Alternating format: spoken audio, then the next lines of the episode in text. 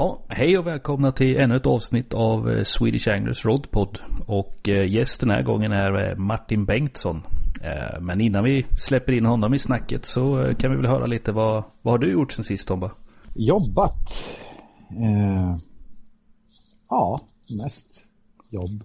Mest jobb? Lite fiske, ja, ja men så, så är det väl alltid. Men lite fiske har man väl klämt i, skrivit artiklar. Eh, ja, kolla på sport. Ja, det finns inte så mycket annat Gamla vanliga. Nej, den... fisket så här års är väl som det är. Jag har kört lite färna, lite mört. Eh, jag har fått lite men inga stora. Nej, jag har inte fiskat sen nyårsafton var jag ute några timmar på förmiddagen. Eh, inte ett pet i grejerna. Sen har jag inte... Sen har jag inte varit ute. Sen har det varit jobb. Eh, lite jobb med Swedish Anglers grejer. Eh, lite artiklar såklart. Och sen är det ju mässor snart så förberedelser inför det. Och, ja. Det rullar på helt enkelt. Stora metermässan. Ja, precis. Den är ju på ingång här snart. Det är inte långt kvar. Är det 7-8 mars? Så har man inte köpt biljetter än I... så är det dags. I Knislinge. Kurorten Knislinge. Precis. Var inte... ligger Knislinge? Finns det någon ort som, är, som man känner igen som finns i närheten? Oh, nu satte du mig på kanten här får vi säga lite. Eh, vad kan vara närmst? Jag vet faktiskt inte. Min, eh, min okunskap. Jag, jag, jag drar till med typ så här Hässleholm eller något liknande. Kan någon, eller ligger något så långt bort. Kanske. Ja, det ligger lite, lite dumt till för oss som bor här. Ja, det är dumt att se uppåt i landet för att vi bor ju för fan inte ens i Mellansverige knappt. Men... Ja, Knisslingar är i norra Skåne så jag har inte så långt dit. Det tar vi knappt en... Jag tror jag sitter och tar en timme och kör dit faktiskt. 45 minuter kanske. Nej, jag är, jag är jättesugen men det blir lite för nära på Sportfiskemässan så. Ja. Så ska man stå... Den har vi ju med. Så det blir mycket mässor Båda. i mars. Men det är roligt. Ja, alltså jag... Fan, jag vill ju till metermässan men det, det går inte. Det är ju... Vad är det? 60 mil enkel väg eller någonting. Ja, kan nog stämma. Det, ja. det blir lite ohållbart. Men ja. nästa år. Ja, jävlar. det är ju bara att hoppas att det här blir eh, blir av fler gånger så det inte blir en engångsföreteelse. Vi behöver en metermässa, en ren metermässa. Absolut. Eh, det hade varit, eh. det hade varit roligt att hoppas att det kommer mycket folk nu i alla fall. Eller så mycket man kan räkna med. Jag vet inte riktigt vad. Vad det kan tänkas bli. 150 Nej, kanske? Nej, alltså jag läste ju Palles artikel där om någon metmässa på 90-talet. Där hade det väl varit 470 besök eller vad fan det var. Ja, det var ju när eh, Bengtsson och de anordnade den första där va? Jag tror det var typ så 476 eh, besökare eller någonting. Så det är ju det är rätt rejält ändå liksom. Det är väldigt rejält. Um, jag vet var... inte, vad är en bra nuffra? 200 tycker jag känns som en jävligt bra nuffra för. Ja, det måste ju ses som en bra siffra tycker jag. Um, Någonstans måste man ju börja.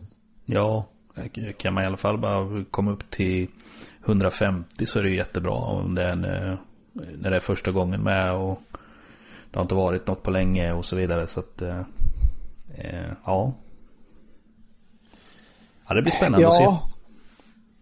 Jag hoppas nästa år att de kunde ha den kanske samma helg som eh, Elmia-mässan för då skulle man ju kunna få mycket folk dragkraft från, från den stora mässan. Ja. Jag tror att många skulle nog, när de ändå är på plats så att säga. Ja, ja precis. Jag kommer inte ihåg om det var, var det om det var den eh, någon av de där mässorna gick väl ihop med den som kallas Sportfiskemässan nu. Det kan ha varit två, tidigt 2000-tal eller något sånt. Så var ju liksom metermässan en del av Sportfiskemässan eller så. Ja, men det låter ju smart. Så att de hade liksom en egen, om de hade, jag vet inte om de hade en egen lokal eller en egen del eller vad det var men. Eh, då var det liksom som en egen del av mässan. Alltså Metertorget upphöjt till, till mer. Metertorget är ju bara en mm. liten, liten yta numera. Ja, den är ju lite för liten. Mm. Men eh, Sportfiskemässan är ju inte hälften så intressant som Vildmarksmässan var tyckte jag. Sportfiskemässan är ju så extremt inriktad på försäljning nu för tiden. Ja. Eh, alla säljer ju väldigt, väldigt mycket. Så det blir ju mer att försöka kränga, kränga en massa prylar istället för att visa upp en massa prylar. Lite så, så känner jag. Och sen, även fast det var jägare och annat löst folk förut så hade de ju fortfarande mycket campinggrejer, stolar, kläder, tält. Sånt där som en metare kan använda sig av. Ja. Så att det fanns faktiskt eh, mycket mer att se på den tiden. Pratar vi 90-tal tror jag. Någonting sånt. Men man får väl ta det för vad det är. Ja, jo men lite så är det ju. Det, det, just idag finns det ju inte så mycket annat. Har inte funnits i alla fall de senaste åren menar jag. Så att man får ju vara, vara tacksam att det finns någonting så sett. Men däremot så läste jag just om eh, eh, Sportfiskemässan där. Vi är ju ansvariga för Metertorget i år igen. det tror jag inte vi har skrivit någonstans än. Men det har nog folk förstått. Ja. Eh, det skulle ju vara lite olika klädesföretag där i, i år i alla fall som hade vaknat till liv. Innan har det varit väldigt dåligt med det som skulle i alla fall jag tror det var Pinewood och Didrikssons och något till. Två till kanske till och med. Uh. Jo men just kläder det ser man ju på de här Pike Fight och uh, vad de nu heter. Mm. Att uh, det är väl nästa grej som kommer. Solglasögon, kläder. Uh, kan ju inte kränga drag i all oändlighet. Så. Nej, nej så är det ju. Men det som är bra är i alla fall att det kommer lite lite vettiga kläder höll jag på att säga. Det kanske inte blir så mycket cykeltröja upplägg utan Nej, de tiderna är nog funktionella kläder som man faktiskt har användning av. Ja, sen vill man inte se ut som någon jävla reklampelare när man är ute och fiskar. Nej, helst inte. Det finns snyggare saker. egentligen i. Jag köpte ju extremt mycket kläder från John när han hade butiken. Han sålde ju en del eh, tröjor och allt möjligt. Så att eh, no. det finns ju helt klart en, en marknad för kläder. Men jag, jag, kan ju samtidigt förstå att folk inte beställer brallor och eh, jackor och sånt där. Alltså en, en hoodie, det är, ju, det är ju enkelt för du tar den i Excel och den passar ju. Ja, precis. Och det är den är lite, lite för stor, det spelar ingen roll. Jag tror ändå är lite Men brallor vill man ju inte. Nej, man vill ju kunna prova. Så man kan ju hoppas att den möjligheten kanske finns där. Men det gör det säkert inte. Då visar nog bara. Ja, jag vet inte fan. Men sen att de är ju orimligt prissatta tycker jag. Alltså bralle för 1700 spänn eller en jacka mm. för tre laxen. Alltså fan du ska ju sitta i en buske med den. Ja, det, det, det blir och det är ju ändå billigt. Fast jag kollade på något för ett tag sedan. Då skulle jag säga 5000 spänn eller något för något. Det är ju. Ja, det är säkert jättebra men. Frågan är om eh, man kan köpa fem par byxor för 1000 spänn. Och se livslängden på hur mycket du kränger av med fem par byxor. Kontra ett par byxor för 5000. Ja, nej men så är det ju. Helt mm. klart. Jag är ju ute efter sån här lite jeansaktigt tyg som jag har haft på mina gamla brallor. De har ju slitit hål på i arslet nu så att det, det, tog väl en tio år men nu är de Nu är de körda. Historia. Ja. Ja. ja nej, jag funderar på om jag skulle lämna in dem till någon sån där kines som sitter på vad heter de där klackbarerna eller någonting och sy in läderdetaljer eller någonting. På med stor skinnbit i arslet. Ja, men vad fan, det är, det är bara i röven man har hål. Annars är de ju hela. Ja, ja men det Det var... är lite, lite sådär när man går och handlar sig någonstans och halva arslet hänger ut. Så att, eh, Ja, då är det bättre med en skinnlapp eller någonting. ja, Sådana man men hade. fan förr när skor och grejer gick sönder. Du lämnar in dem på, fan, het, vad heter det, klackbar? Ja, så här skomakar... eh, Ja, när du kunde sy in lite detaljer och Ja, grejer precis. och då. Men sådana finns väl knappt längre. Jag, jag vet att det är några, vad heter det? Ja, kan finnas någon i Eskilstuna. Ja, Men- ja, de är inte vanligt längre. Det var skillnad förr. Nej, Man fick sån här lapp på Vad- byxorna. Som morsan sydde dit eller värmde dit eller vad för något. precis. Ha en sån i cigaretthål i sammetsbrallen. Ja, det är snyggt. Ja, vad har vi mer på gång? Har vi något roligt på gång som vi kan säga?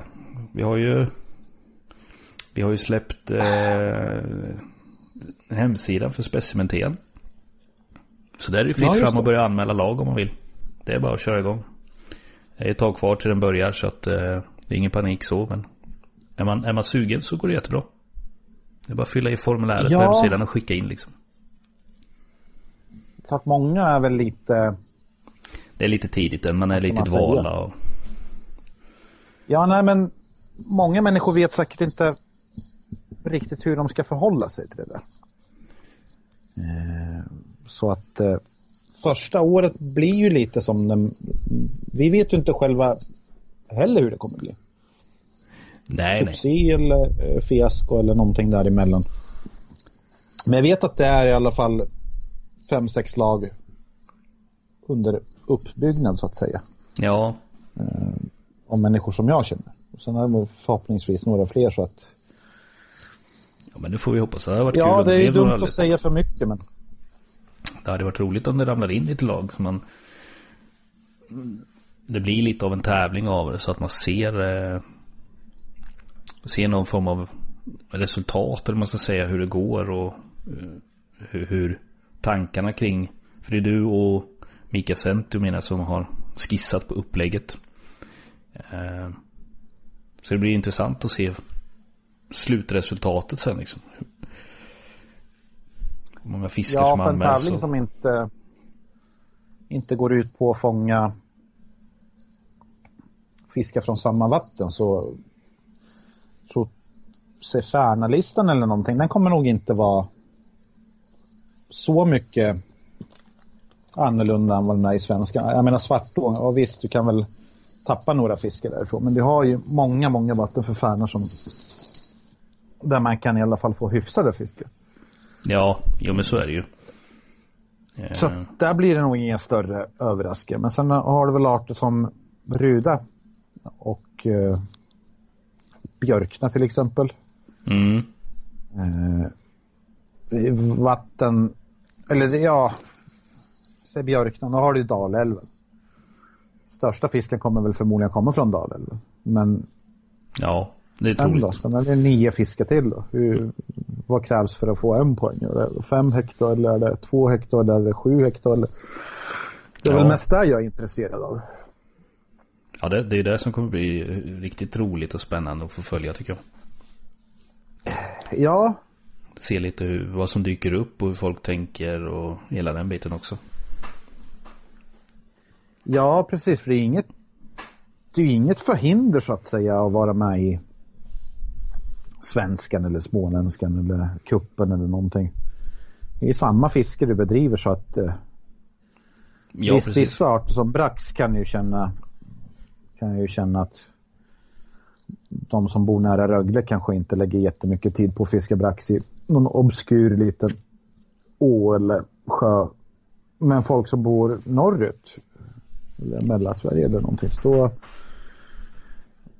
då blir det ju lite mer aktuellt Mm, absolut. med, med våran tävling. Då, så att kan man väl kanske... Nej, jag har ingen koll på hur stor en brax måste vara för att få en poäng. Nej, nej, det är jättesvårt att spekulera i. Det hänger, hänger ju helt klart på antalet lag också. Och nästan lite så var lagen kommer komma ifrån. Om det blir utspritt ordentligt eller om det blir koncentrerat kring en viss del av Sverige. Ja, jag hoppas ju att folk norrifrån ska vara med. För att det eh, finns ju väldigt, väldigt intressant, intressanta vatten norrut. Både för mört och ja, givetvis Lakesik, eh, Id. Mm. Eh, skärgården har du ju. Ryda, mört, sarv. Så att det är ju inte på något sätt kört. Även om det råkar komma från de norra delarna från landet. Nej, nej, absolut inte. Uh... Där, där känns det som att om vi hade valt en fisk som vimma eller faren eller stäm eller något, något sånt där så, så hade det blivit så väldigt koncentrerat till några få vatten med extremt få överraskningar så att mm. jag tycker att det här upplägget känns ju lite bättre i alla fall för mångfalden eller vad man ska säga.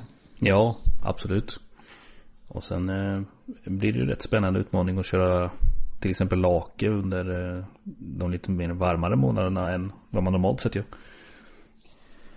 Ja, för där har ju folk Alltså många har ju skrivit men vad fan det går inte att få någon stor lake på sommaren. Nej men vi fiskar ju inte efter stor fisk utan vi fiskar efter poäng.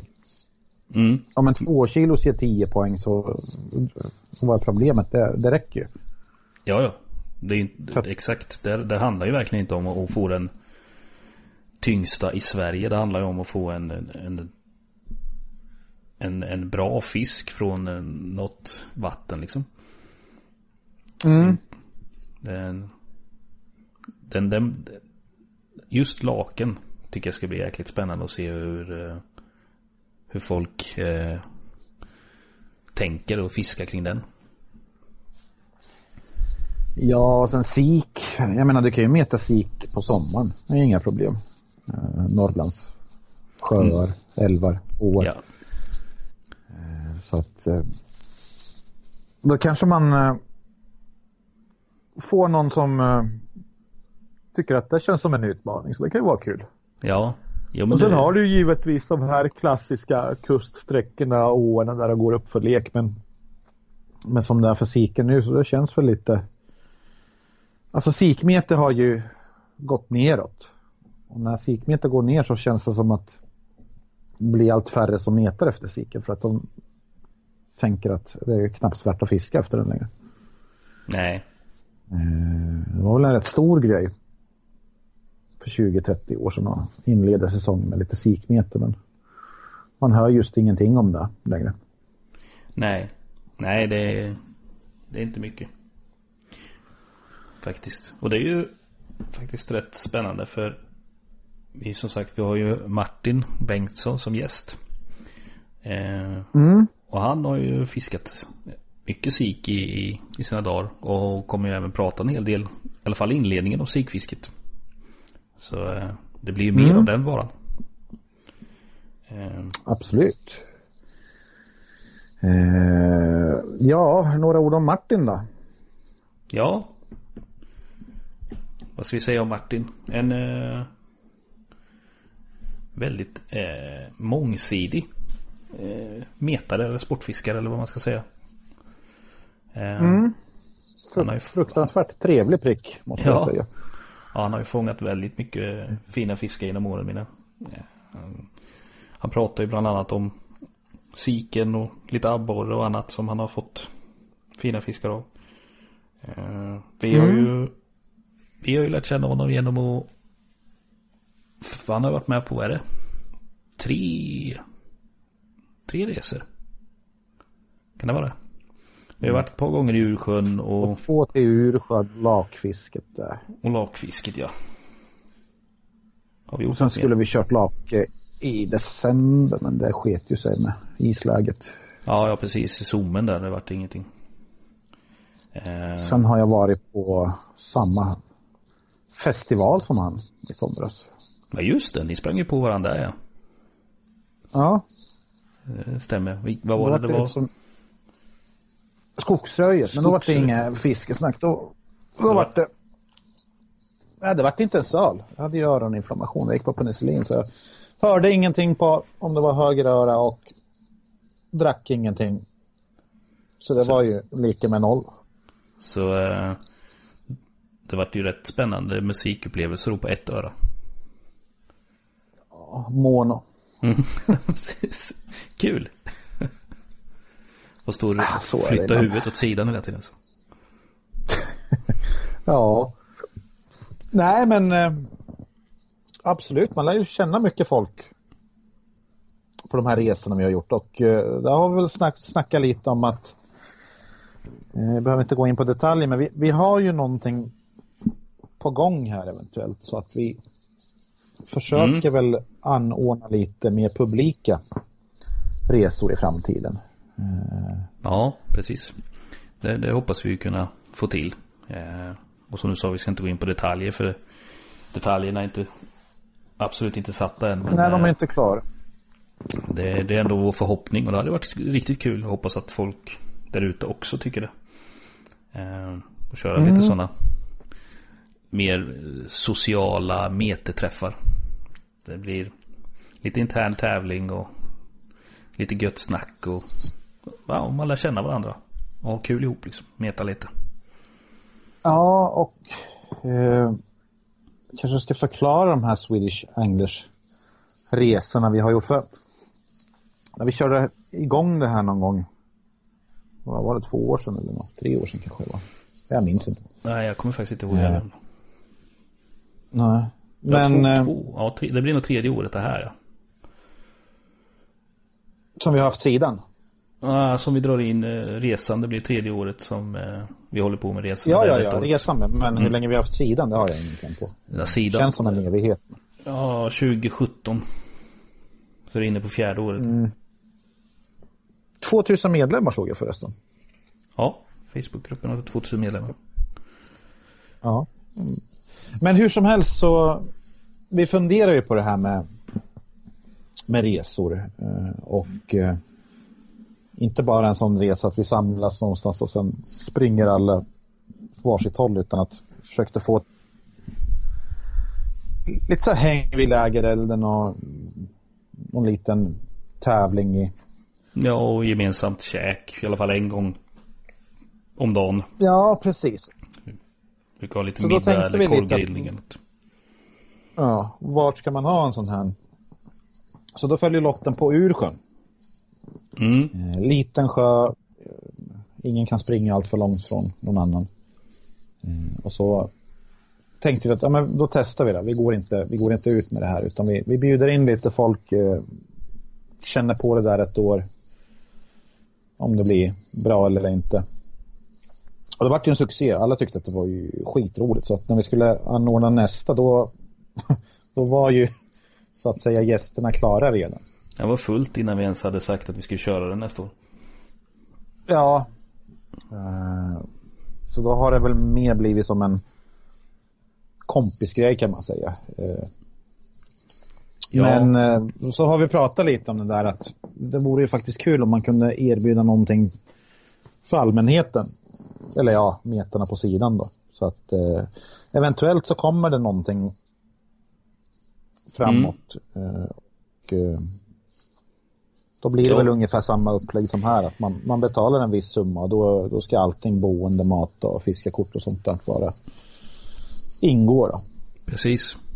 Så det är ju gemensamt käk och någon liten enklare variant av någon tävling och ja, fokus på det sociala och ha trevligt ihop och umgås och lära känna varandra mer än fokus på tävlingen kanske. Men för den ja, del för problemet så... är ju oftast med, med metet, det är ju att det är få sjöar som kan ta in mer än 10-15 pers. Ja. Om man tar Casuals eh, till exempel så redan på planeringsstadiet då är det ju Palle är ju, eftersom man har sjön då och sen har ju han någon som man tävlar med och sen är det du och jag som arrangör så det är, det är fyra stycken redan där så att har man tio då, då blir det ju bara sex platser.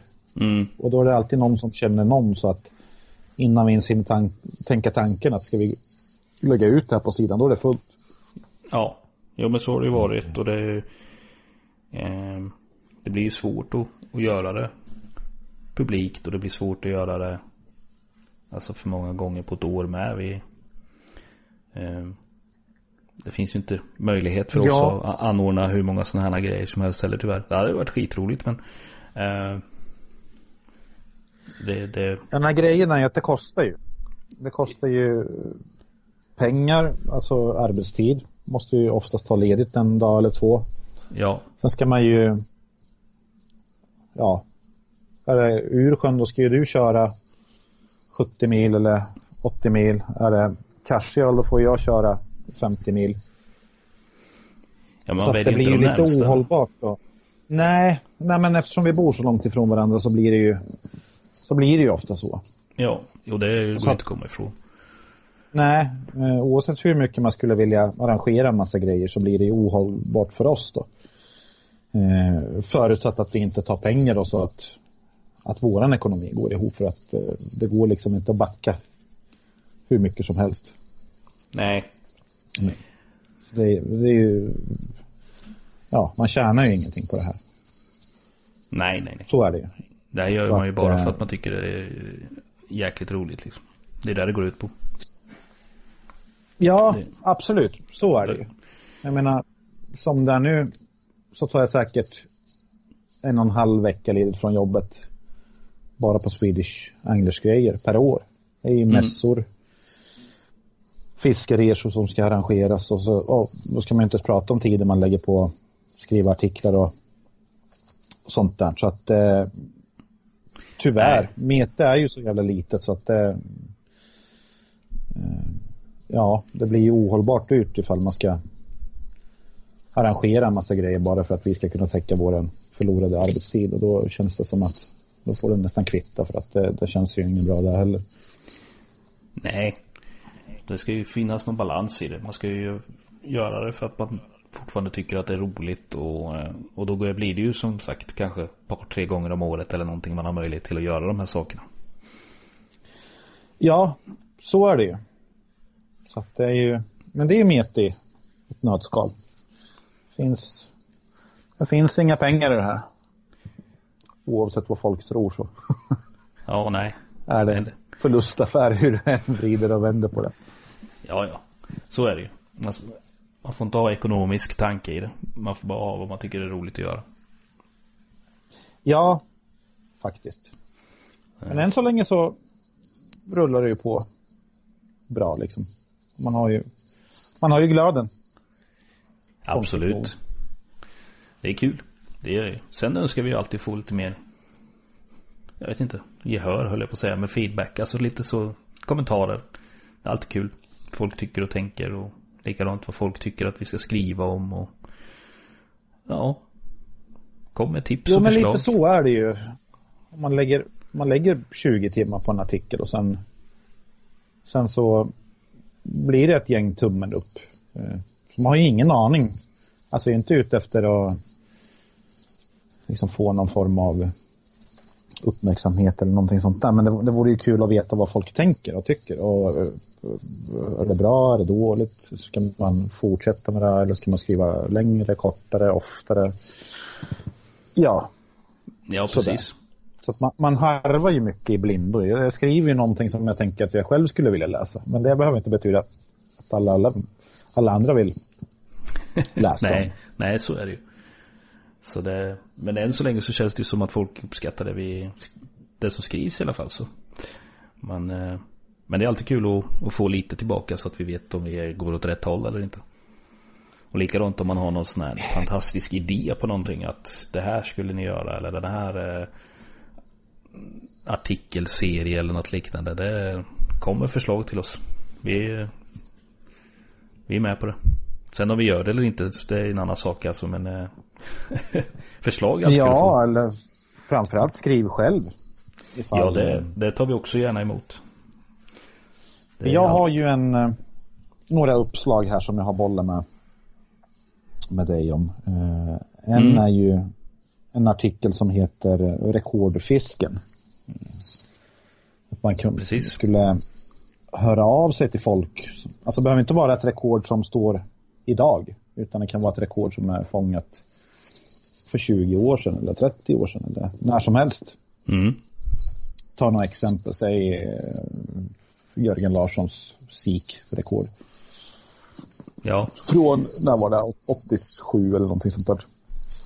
Så det skulle ju vara kul att eh, ja, ringa upp personen i fråga, snacka om rekordet, kanske få lite background, vad som har, om det har varit medveten satsning eller ja, vad som har hänt och vad hände sen och, och si och så. Ja, hela, hela skiten alltså.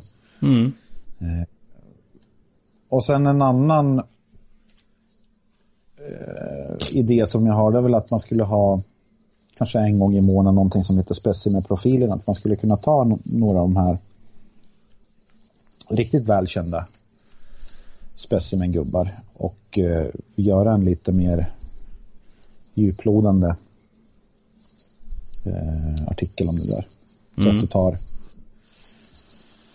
ja, ja, vi säger väl Jörgen Larsson bara för att säga någon och sen snacka om mete och hur det har varit och vad man har fångat och ja, allt sånt där. Ja. Men återigen, det är det där med tid. Mm. Jag tror att det skulle vara jävligt uppskattat men sen ska man ju ringa runt de här människorna och sen ska man ägna en massa tid och försöka få ihop en massa scheman så vi får väl se vad som händer. Ja. Jo, men så är det ju. Det, det måste ju finnas. Man, man måste ju hinna med det och göra det också. Så är det ju. Så att, eh, men visst hade det varit spännande att, att komma över sånt. Lyssna på det eller läsa om. Ja, för det finns ett gäng rekord som jag skulle vilja höra lite mer om. Eh, Många riktigt gamla rekord som, som är väldigt, väldigt intressanta. Eh, Och sen finns det ju ja, mindre intressanta rekord också som, som står sig idag. Ja, Som man kanske inte, inte är lika intresserad av. det, det är ju de lite mer slumpfångade fiskarna och lite sådana saker. De är inte så spännande egentligen för att. Eh, jag tycker i alla fall inte det. Det är roligare Nej, vad fan säger man? Ja, ute och kastade drag ju. På en Ja. brygga. Och så fick jag en asp på, eller vad fan det nu har varit. Ja precis, det blir Så- lite så- sådär tråkigt att lyssna på till, eller läsa om. Det, det ska ju vara någon mer sån här. Det bästa är ju när det är någon galen satsning som faktiskt gick hem och till slut satt ett rekord. Det är, det är sånt som är intressant att höra mer om och, och även jäkligt inspirerande att läsa och lyssna om. Ja, för den enda som vi har behandlat är väl eh, Sandströms farenrekord egentligen. Och med på, Mm. på botten. Det, Något annat har vi nog inte. nej jag tror inte det förresten. Sådär. Det har varit lite halv. Det är någon, eh, någon 12 snabba och vi har haft en fråga lite kring eh, när de fick sitt rekord. Eh, men det är ju inte jättemånga tror jag egentligen som, som vi har tagit upp det. Och det är inte så ingående heller. Nej. Alltså, när man själv beskriver någonting. Då ger man oftast inte svar på de grejerna som man vill veta om. Utan man går väl igenom allt det här som man redan vet. Som alla känner till att ja, jag fick den här färnan, den var tung som fan och händerna darrade när jag skulle väga den. Alltså, det skiter jag jag vill, jag vill veta vilka kallingar du hade på dig eller någonting helt, helt annat. Kommer man ihåg det tror du? Ja, man, Ja det kanske man gör. kanske, man kanske inte hade kallingar på sig. Nej det är precis. Det är, det är sånt, sånt vi vill ska komma fram då. Ja, jag stod där. Ja, Commandos mode. så att där kan man väl komma med lite förslag också om man tycker att det finns någonting vi bör lyfta upp då för att eh, jag tror att den skulle vi kunna ro i hamn i alla fall. Den, den biten. Mm. Och så eh, skrev vi ju, eller om vi sa det till och med i någon tidigare podd med om eh, tips på 12 snabba. Vi har fått in Ja. lite. Så vi- har några på gång. Absolut. Men vi tar gärna emot ännu fler förslag. Så det är bara att skriva till, till mig eller till Tomba på Messenger eller mejla oss eller vad som så, eh, så vore det alldeles lysande. För det är ändå en... Eh, den är väldigt uppskattad.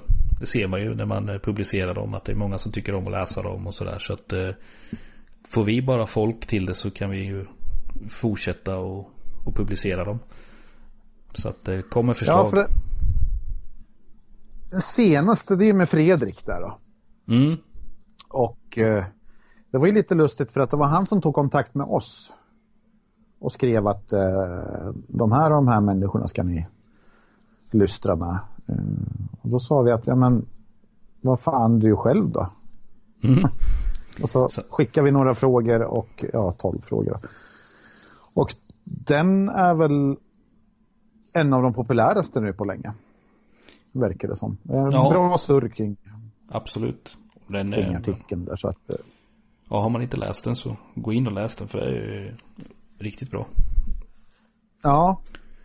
Eh. Och det där är ju jävligt svårt för att man, man känner ju bara så många människor så att det är Mm. Men eh, det, det, är omöjligt att ha koll på allt och alla. Så är det ju. Och vi har, jag menar, vi har ju betat av rätt stor mängd av dem så jag tycker bara roligt att det dyker upp mer och mer och mer. Vi brukar kunna få in lite förslag lite då och då. Det är faktiskt många gånger det är folk som vi inte har haft med så det är ju riktigt kul. Ja och sen framförallt om ni själva tycker att ni ska vara med så hör av er för att eh, ja, ibland ja. kan det ju kännas sådär att eh, fan jag ska tipsa om mig själv men jo men det ska man göra tycker jag också. Ja, ha, vet man med sig att man vill svara på de här frågorna så hör av er. Vi publicerar dem gärna. Men oftast när det blir bäst, det är ju det är att du vet en person. Fan, vi tar några exempel. Vi säger Stefan Trumpstedt då. Eh, vi vet alla att han har fiskat jävligt mycket gädda och han har haft svenskt rekord i gräskarp på 5 och 7 eller någonting sånt där för tusen år sedan. Men det är inte det som är intressant utan ibland så kommer de här människorna som har väldigt mycket annat att berätta som gör att artikeln blir så jävla bra. Mm. Det, det, är alltid när man blir själv så lite förvånad att oj, det här var ju, det här hade jag inte räknat med. Eh, så att nästan alla har ju, även om de är kända för en art eller två, så har de ju oftast fiskat väldigt brett och, eh, och det finns många saker som man inte känner, känner till om. Mm. Och det är det som jo, gör att det blir lite extra, extra, bra. Ja, visst är det så. Så, att, eh, så vet man ja, om att man har mycket bra. att dela med sig så skriv. Eller mejla eller vad som. Bara säg till så kör vi. Mm. Annat då? Eh, jag håller på med lite för många artiklar nu känner jag. För att det, att det här ska gå ihop sig. Men eh, Ja, det är lite spretigt. Svenskt fiske del 2 är på G. Eh, krönikan är på G. Det eh, kommer bli en eh, Björkna-artikel från 1300-talet innan Kristus. Det, det är ja. Det blir spännande. Ja. Hur så det Jag känner att det kan ni... Ja, det får ni läsa. Ja, precis. Det, det märker vi. Ja. Nej, men där har jag bollat lite friskt för att eh, det känns som att där behöver inte jag följa någonting, några regler eller någonting. Så att det kan handla om pingis eller bågskytte eller det kan handla om någon resa eller vad fan som helst. Och återigen, eftersom folk inte skriver så mycket om önskemål så då tänker jag att då skriver jag om någonting helt annat varenda gång. Så länge tills någon protesterar och säger att nu får du fan skärpa dig. ja men än så länge har vi klarat det. ja, Nej, men det är väl samtidigt lite kul att man aldrig kan ta det för givet vad som, vad som kommer. Ja, ja. Jag menar, det är det som är det roliga med dem.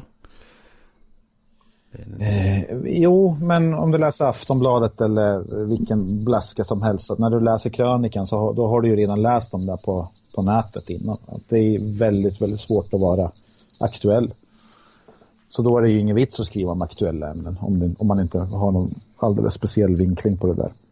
Ja, nej. Så då är det lika bra att skriva om någonting som egentligen inte har någon, någonting med verkligheten att göra överhuvudtaget. Det blir det oftast bäst.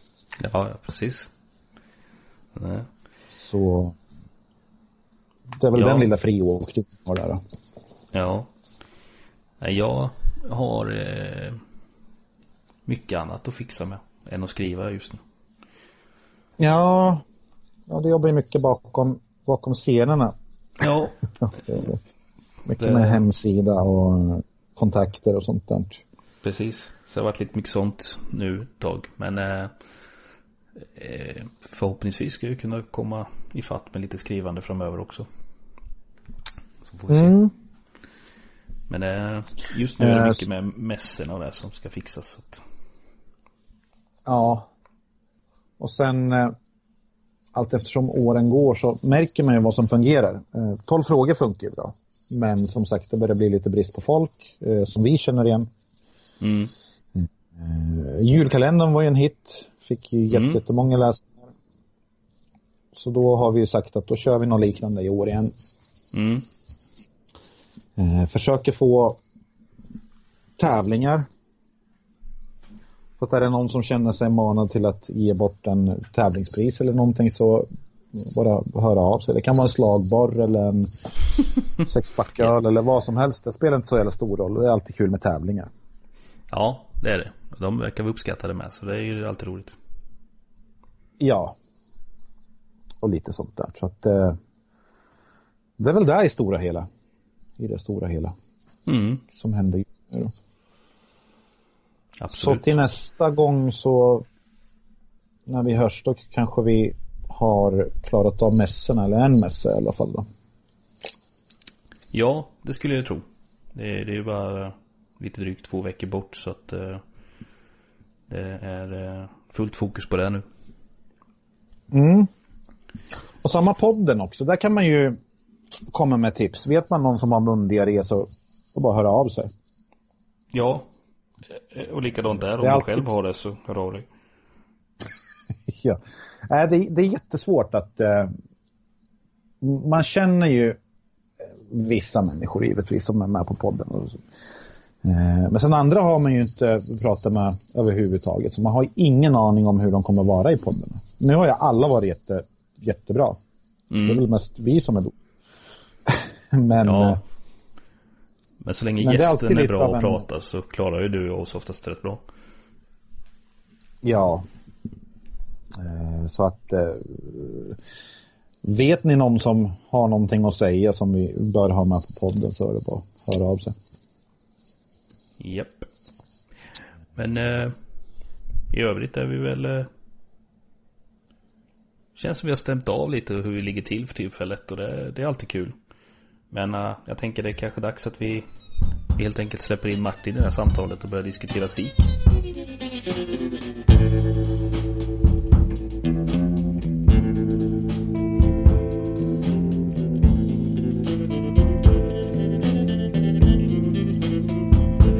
I've had enough of your bullshit to last me a lifetime.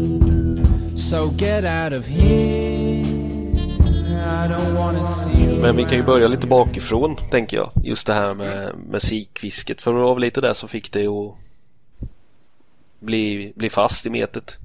Ja, eh, fisket, alltså jag är ju uppväxt i en fiskarfamilj eller man ska säga så. Farsan höll på lite med nät och och sådär som lite deltidssysselsättning. Han hade ju en liten sån här yrkesfiskefirma då.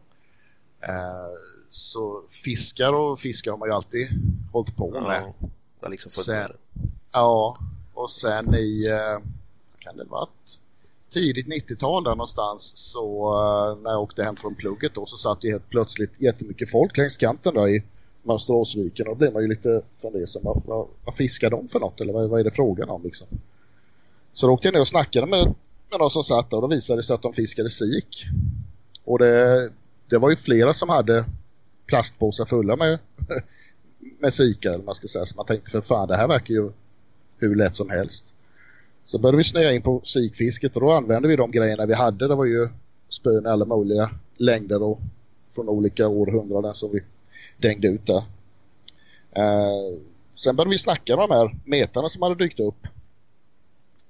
Som körde med en helt annan utrustning och då tyckte man fan det där verkar ju häftigt att köra med 0,20-lina istället för 0,45 och de kastade längre och det var lite mer, ja det kändes lite seriösare helt enkelt. Så det gjorde ju lite att man ja, fastnade med det här specimenmetet då, eller man ska säga från det här mer traditionella fisket, där liksom när man körde med det man hade så då blev man lite mer fokuserad på utrustning då plötsligt. Mm. Så jag tror jag var 12 eller något sånt där när jag fick mitt första bottenmeterspö då. Ehm, ett gammalt kormoran, svart. Kan innehålla spår av, spår av kolfiber, det var väl ungefär på den uh, men uh, nej, det var ju jäkligt mycket roligare att få fisk. Liksom. Men det var ju det här, ja, de här gamla skivetopparna med gäng och hela biten då. Uh, så det var ju en helt annan upplevelse att få, få fiskarna på, på den utrustningen. Mm. Sen uh, lyckades, alltså det var ju det var ju svårare att få tag i meterutrustning på, på, på den tiden, liksom mitten 90, slutet 90 där. Man får ju man var ju jäkligt förtjust när man väl lyckades få tag i någon form av bottenmeterspön eller sådär. Så jag fick tag i tre AB-spön, de var 10 fot tror jag med tre utbytbara toppar. Maxara, AB Maxara och sånt där tror jag de hette. Vi lärde känna en kille som tog hem eh, meterutrustning, ABs metersortiment eller man ska säga i närheten av Mönsterås då. Så han började ha lite försäljningen ifrån källan så det var ju magiskt att åka ner dit och riva bland grejerna och försöka para ihop flera spön som såg likadana ut och sådär. Eh, så det, det, började väl det var mycket därigenom som man började köpa mer metegrejer eller man ska säga.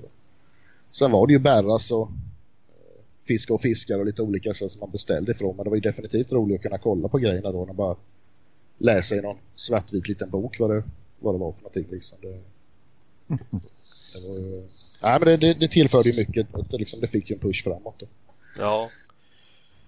Sen eh, var det väl i, jag tror det var 97 eller rättare sagt slutet 96 där som eh, min polare Kent fick in en fot där. Han har ju tävlat ett par år tidigare då, den här småländska specimentävlingen.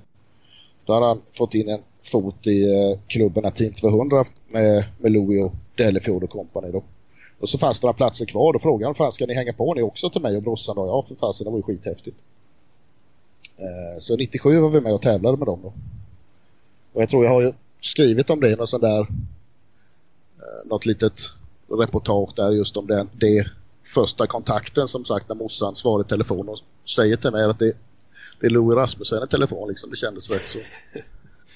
ja, men det, Ja, där, jag hade ju tidigare suttit med farsans gamla fiskekanalen och läst de här eh, rapporterna där. Alltså årgång 84 är ju magisk. Det var ju mycket meter och mycket av de här nyprogrammen och det då. Så det kändes mm. ju jäkligt stort. Dels att få vara med och tävla i samma lag då och sen framförallt att ja, att han tog sig tid och satt och ringde runt till alla lite nya medlemmar ja, cool. i klubben och sådär. Så det slutade faktiskt med att vi hade det var ju fem fiskare i listan på den tiden så vi hade eh, fem sikar över 2,5 jag, brorsan och Kent då, tillsammans. Så vi hade de största sikarna i, i laget då som vi kunde anmäla och det var ju kul att man kunde bistå med något i alla fall. Jag var ju 15 bast på den tiden så var liksom, man kom ju inte så långt då. Så det var ju de här eh, närliggande arterna man kunde bistå med så det var lite roligt. Mm. Ja, det är häftigt. Men hur är sikfisket nu då? Det måste vara en katastrof jämfört med vad det var på Om man jämför med hur det var på mitten 90-talet så är det en katastrof definitivt. Uh, jag har själv inte fiskat på ett par år så jag kan egentligen inte uttala mig helt så men uh, det, det, är just några tappra själar som sitter längs kanten då och testar. Uh, men det är ju bara en spillra. Framförallt så märkte vi för många år sedan att kanske inte antalet förändrades jättemycket men framförallt storleken förändrades då. Så det blev, alltså det blev inte specimenfisk av det, det var mer, ja, ja, det kändes inte lönt eller om man ska säga att lägga den tiden som man gjorde förr. Vad beror det här på då? Är det någon som har forskat kring det? Inte vad jag har hört och sett. Det finns ju massa teorier. Jag har ju en del teorier också. Men så det är inget som jag har liksom vetenskapliga belägg för naturligtvis. Men enligt experterna så finns det flera olika arter sik och jag kan tänka mig att det skulle kunna vara en, en anledning till att storleken har förändrats så mycket att det är en annan sikart som har tagit över den. Om man jämför med abborre och gädda eller framförallt abborren då så har ju antalet minskat men storleken, alltså medelvikten på fisken är ju väldigt hög. Men med siken är det ju inte alls så utan snarare tvärtom att medelvikten är otroligt låg. Det är ovanligt med alltså sikar över ett och ett halvt kilo idag är ju väldigt, väldigt ovanliga. Ja, för det finns ju, jag vet inte hur många arter sik. Det är hur många som det är blåsik och alla möjliga konstiga. Ja, precis. Vi reagerade på det också när man eh, fick större sikar. En del var, de var lite mer guldfärgade och lite mer kraftigare i kroppen och så En del såg lite olika ut faktiskt. Så eh, ja. även om det inte är även om det bara finns en art nu så eh, det, det, det, var tydligt, tydligt att det fanns olika arter då i alla fall. Ja. Men, eh, men jag tror definitivt har ju människan påverkan i det där men samtidigt om man nu ska se det ännu mer historiskt så när min farfar växte upp på, på Okne då, han ju, höll ju på lite med nät och grejer och sånt där, men han fick ju aldrig sik, de fick ju aldrig sik för när de fiskade liksom för husbehov och med nät och sånt där liksom. Så det, det fanns ju inte då vi backar tillbaka en ja, närmare nästan 100 år i tiden då. 70-80 år tillbaka. Okej, okay, så att de som har kommit kanske 60-70-tal någonting sånt där då? Ja, jag skulle kunna tänka mig det. Men däremot ah. fanns det väldigt mycket sill och mycket torsk och sånt där. Och sen, om det har med salthalt att göra eller någon annan faktor som har spelat in, det vet jag inte. Men det, det har sett annorlunda ut innan det blev någon stor påverkan av människan. Då, man ska säga. Så det har ju förändrats även utan våran hjälp. Ja. Spännande. Sen fanns det ju väldigt mycket lake också. Det är ju en, det är en bortglömd art som jag aldrig har läst om i någon fiskerapportering och sånt där. Gäddorna, abborren fokuseras det mycket på.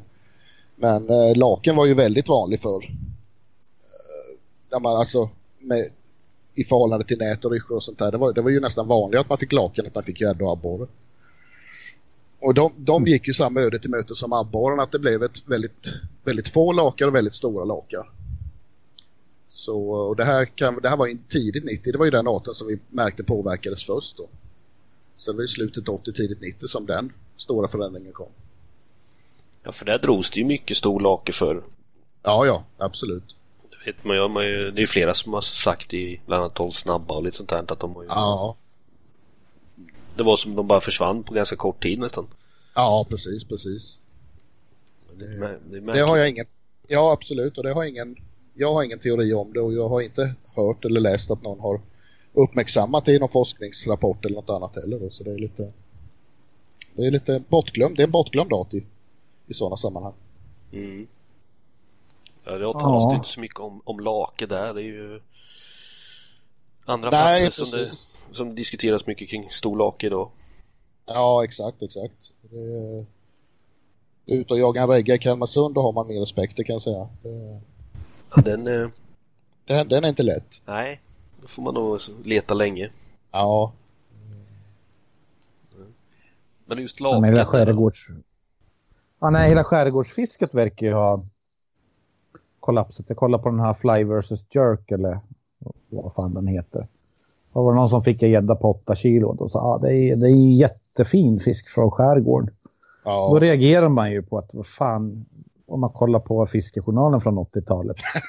ja, jo, just gäddfisket har ju, ja, jag har ju lite svårt, jag vet att det, det, det förekommer mycket tävling i Kalmarsund, även runt Mönsteråstrakten och sånt där, men det är ju varför man väljer att lägga de tävlingarna här, det, det, har jag ju lite svårt att begripa. Sen är man ju alltid lite sådär griner när det kommer massa folk och fiskar ens hemmavatten, det, det, det tror inte jag är, jag tror inte jag är unik när det gäller just det problemet då, men varför man lägger den tiden och energin just här har jag lite svårt att begripa faktiskt om man nu fokuserar på stora gäddor. För det är definitivt fel vatten om man ska satsa på det. Ja, det finns väl inte en endaste art i skärgården som man har hört att åh vad bra, ja det är väl spiggen då, den har väl gått bra på senare år. ja, precis. Det är inte så många som riktar sitt fiske efter spigg dock. Eller? Nej, nej. Det är, det är, lite mer ovanligt så det är kanske en framtidsart när man tröttnar på gäddorna abborren. Ja, vi kanske får med Nej, men... tävling. Jaha. Men samtidigt om spiggen som en så, alltså det är ju mer eller mindre ett bytesdjur för nästan alla arter. Att om den blir så talväxt då måste det finnas någonting på yngelstadiet tycker man som, som har blivit knas. Ja, ja precis, precis. Nej, det... Men om det skulle finnas mycket ung abborre så då, då skulle det inte finnas så mycket spigg. Nej, exakt. Ja, men alltså det är inte bara ser man till den totala biomassan när det gäller fiskar i Kalmarsund så det är ju bara en ren spillra av vad det har varit. Alltså när jag var liten, man, behövde man betesfisk om man skulle mäta gädda och labbor? Det var bara gå ner till första bästa brygga och ställa som ett långspö. Idag ser du ju ingen fisk om du går ner runt en brygga. Det är väldigt ovanligt att påträffa alltså mört, björknasarv, småabborrar generellt var du än är någonstans eller man ska säga. Och Nej, alltså, en total systemkollaps då? Ja, lite så. Eller i alla fall en väldigt kraftig nedgång. Sen, eh, sen hur länge det varar, det, det är svårt att säga om. Men eh, det är en jättestor förändring om man, om man jämför idag och sen för 30 år sedan. Ja. Huh. Och det är ju ja, många är som, eh, som lägger tid att mäta mört och sånt där i åarna och sånt där. Och det är ju väldigt, alltså väldigt få mörtar med ganska hög medelvikt på många som, som fångas. Så det är ju... Det är ju... Jag märker ju att det är ju en... Om man ska komma in lite snabbt på den där skarvfrågan då så är det ju det är den storleken på fisk som skarvarna föredrar som det finns minst av eller man ska säga oavsett art. Så det är ju väldigt mm. tydligt att att det går åt fisk i den storleken. Jag kan tänka mig att när, när en abborre kommer över ett, ett, ett, ja, vi säger ett kilo, ett och ett, ett och två kanske där någonstans så borde den vara hyfsat trygg för skarvar då. Men däremot fisk runt halvkilot och sånt där oavsett art åker med ganska fort. Finns det mycket skarv där? Ja, det gör det. Och det är som, om man ska vara lite krass, hade det varit ett fungerande system i övrigt så hade inte skarven varit något hot. Men jag, jag ser ju ett problem med det just för att det är så pass utsatt nu hela situationen i Kalmarsund. Jag menar, vi, mm. hade ju, vi hade ju en säl som simmade upp i en lokal ål, eller egentligen bäck, en kilometer upp för att följa efter de få alltså mörten och björknar som gick upp i den här bäcken då. Jag menar sälar ska vara ute i Kalmarsund och käka sill. De ska inte behöva liksom trycka upp sig i småår för att få tag i betesfisk. Så det, det är ju någonting som inte stämmer riktigt. Den är ju riktigt konstig. Men det har man ju hört på alla möjliga ställen nu att sälarna har ju kommit längre och längre in i... Ja, precis, precis. Så att eh, det, det är någonting som, som inte står rätt till då. Ja, exakt. Konkurrensen kanske med mycket säl och mycket skarv och liten betesfisk. Det är... Nej, ja, precis. Så hade, hade det varit eh, obegränsat med, med, fisk eller rättare sagt om själva grundsystemet hade varit friskt då tror jag inte folk hade reagerat på, på skarvfrågan lika mycket som, som man har valt att göra nu eller man ska säga. Så det... Ja, nej, det är ju helt säkert. Så är det ju. Man fightas ju om den lilla spillra som finns kvar. Jo, men det är ju lite så. Jag, jag tyckte det var rätt så... Naturligtvis, eftersom jag själv är sportfiskare så gillar jag inte det här Eh, förbudet då i april och maj i Kalmarsund. Naturligtvis är det bra att man gör någonting men det är samtidigt ett ganska fegt sätt. En ganska pinsam lösning på problemet. Man tycker att ja men det finns ingen fisk kvar. Nej men då får man inte fiska efter dem så har vi löst det problemet. Så enkelt är det ju inte riktigt utan man jag tycker man kunde lagt ner lite mer energi i det. Och framförallt lyssna på dem som som kanske inte nödvändigtvis har högskolepoäng i ämnet men som har som har eh, alltså, fiskat. Det finns ju många snart utdöende yrkesfiskare i, i Kalmarsund och de kan ju ge en ganska rättvis bild hur, hur det har viss, hur olika arter har kommit och gått och mm. alltså hur bestånd har påverkats och sånt där genom åren. Så det, jag tycker det är lite synd att blunda för den kunskapen som faktiskt finns. Ja, det blir ju lite lite tråkig lösning när man bara man, tittar inte på helheten utan man gör bara någon drastisk liten ändring och sen hoppas man på att antingen att det ska lösa sig men troligtvis så är det bara för att det ska bli lite tystare. Ja, nej men precis. Så väntar man ju för länge med lösningen. Alltså när man ser att oj nu, nu har allting gått åt helvete då är det svårt att komma med en lösning. Ja, precis, precis. Det är, det är ju drygt 20 år sedan det här förbudet kom då. Och jag vill ju inte säga att allting är, är löst eller man ska säga utan man behöver ju fortfarande göra någonting om man vill få tillbaka det här fisket på den nivån som det var förut. Om det nu går med människans hjälp att återställa det vet jag inte. Men det, jag tycker det är lite löjligt att införa ett fiskeförbud och, och sen tycker man att man har gjort vad man har kunnat. Så det... Ja, jag kollar på den här uh, River Raven uh, om mörtarna, mörtprojektet. Har ni sett det? Nej, jag har inte sett det. Nej. Det var ju lite intressant för att där har det ju alltid funnits stor mört. Mm. Eh, och engelsmännen mäter mycket mört. Så de så kom det ju skarv och grejer och mörtarna försvann och, eller ja, minskade jättemycket. Så då, då kom de på att eh, de gjorde väl, vad ska man säga, som flytbryggor eller någonting och sen klippte de sönder gamla keepnets som fick hänga där. Så att, och så placerade de ut dem i, på lekställen. Så mörtarna kom ju dit och så lekte de. De tänkte att det här är en perfekt lekställe. Så de lekte ju så rommen fastnade på keepneten. Och så lyfte de upp dem i tankar och sen födde upp mörtarna eh, ja, som en odling eller hur man ska säga. Och när de var tre år gamla så satte de eh, planterade de in dem tillbaks i Avon. Då. Ja, så ja. det har de ju hållit på med nu. Alltså de, tog dem, så de körde det på land då eller i tankar eller hur? Ja, det var ju som en eh, fiskodling på torra land. Då. Ja. Så det var väl några eldsjälar som började med det där och så har väl bara fortsatt det. Jag vet inte hur länge de har hållit på med det där men jag såg att det skulle komma en film till om det där så jag antar att de har ju fortsatt det med projektet då. Men då får du ju samma fisk. Eh, alltså rätt gener eller hur man ska säga. Det blir jättekonstigt om du tar Hjälmar abborre och in i Kalmarsund. Det kan ju bli hur fel som helst. Utan du måste ju ta fiskarna från samma vatten och ta deras rom och sen mm. plantera. Ja, så ja, någonting sånt skulle väl kunna vara. Ja, alltså, alltså det mängden. finns ju saker att göra. Det, ja. Definitivt. Jag kan ju tycka, alltså det kan jag stå för själv, men jag skulle ju inte ha några problem att, betala för det fisket jag bedriver i Kalmarsund.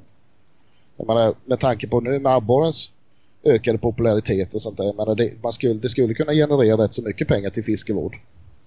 Om man ja. infört ett, eh, ett årskort eller bara någon form av fiskekort helt enkelt i Kalmarsund för de som vill komma hit och fiska gäddabborre då.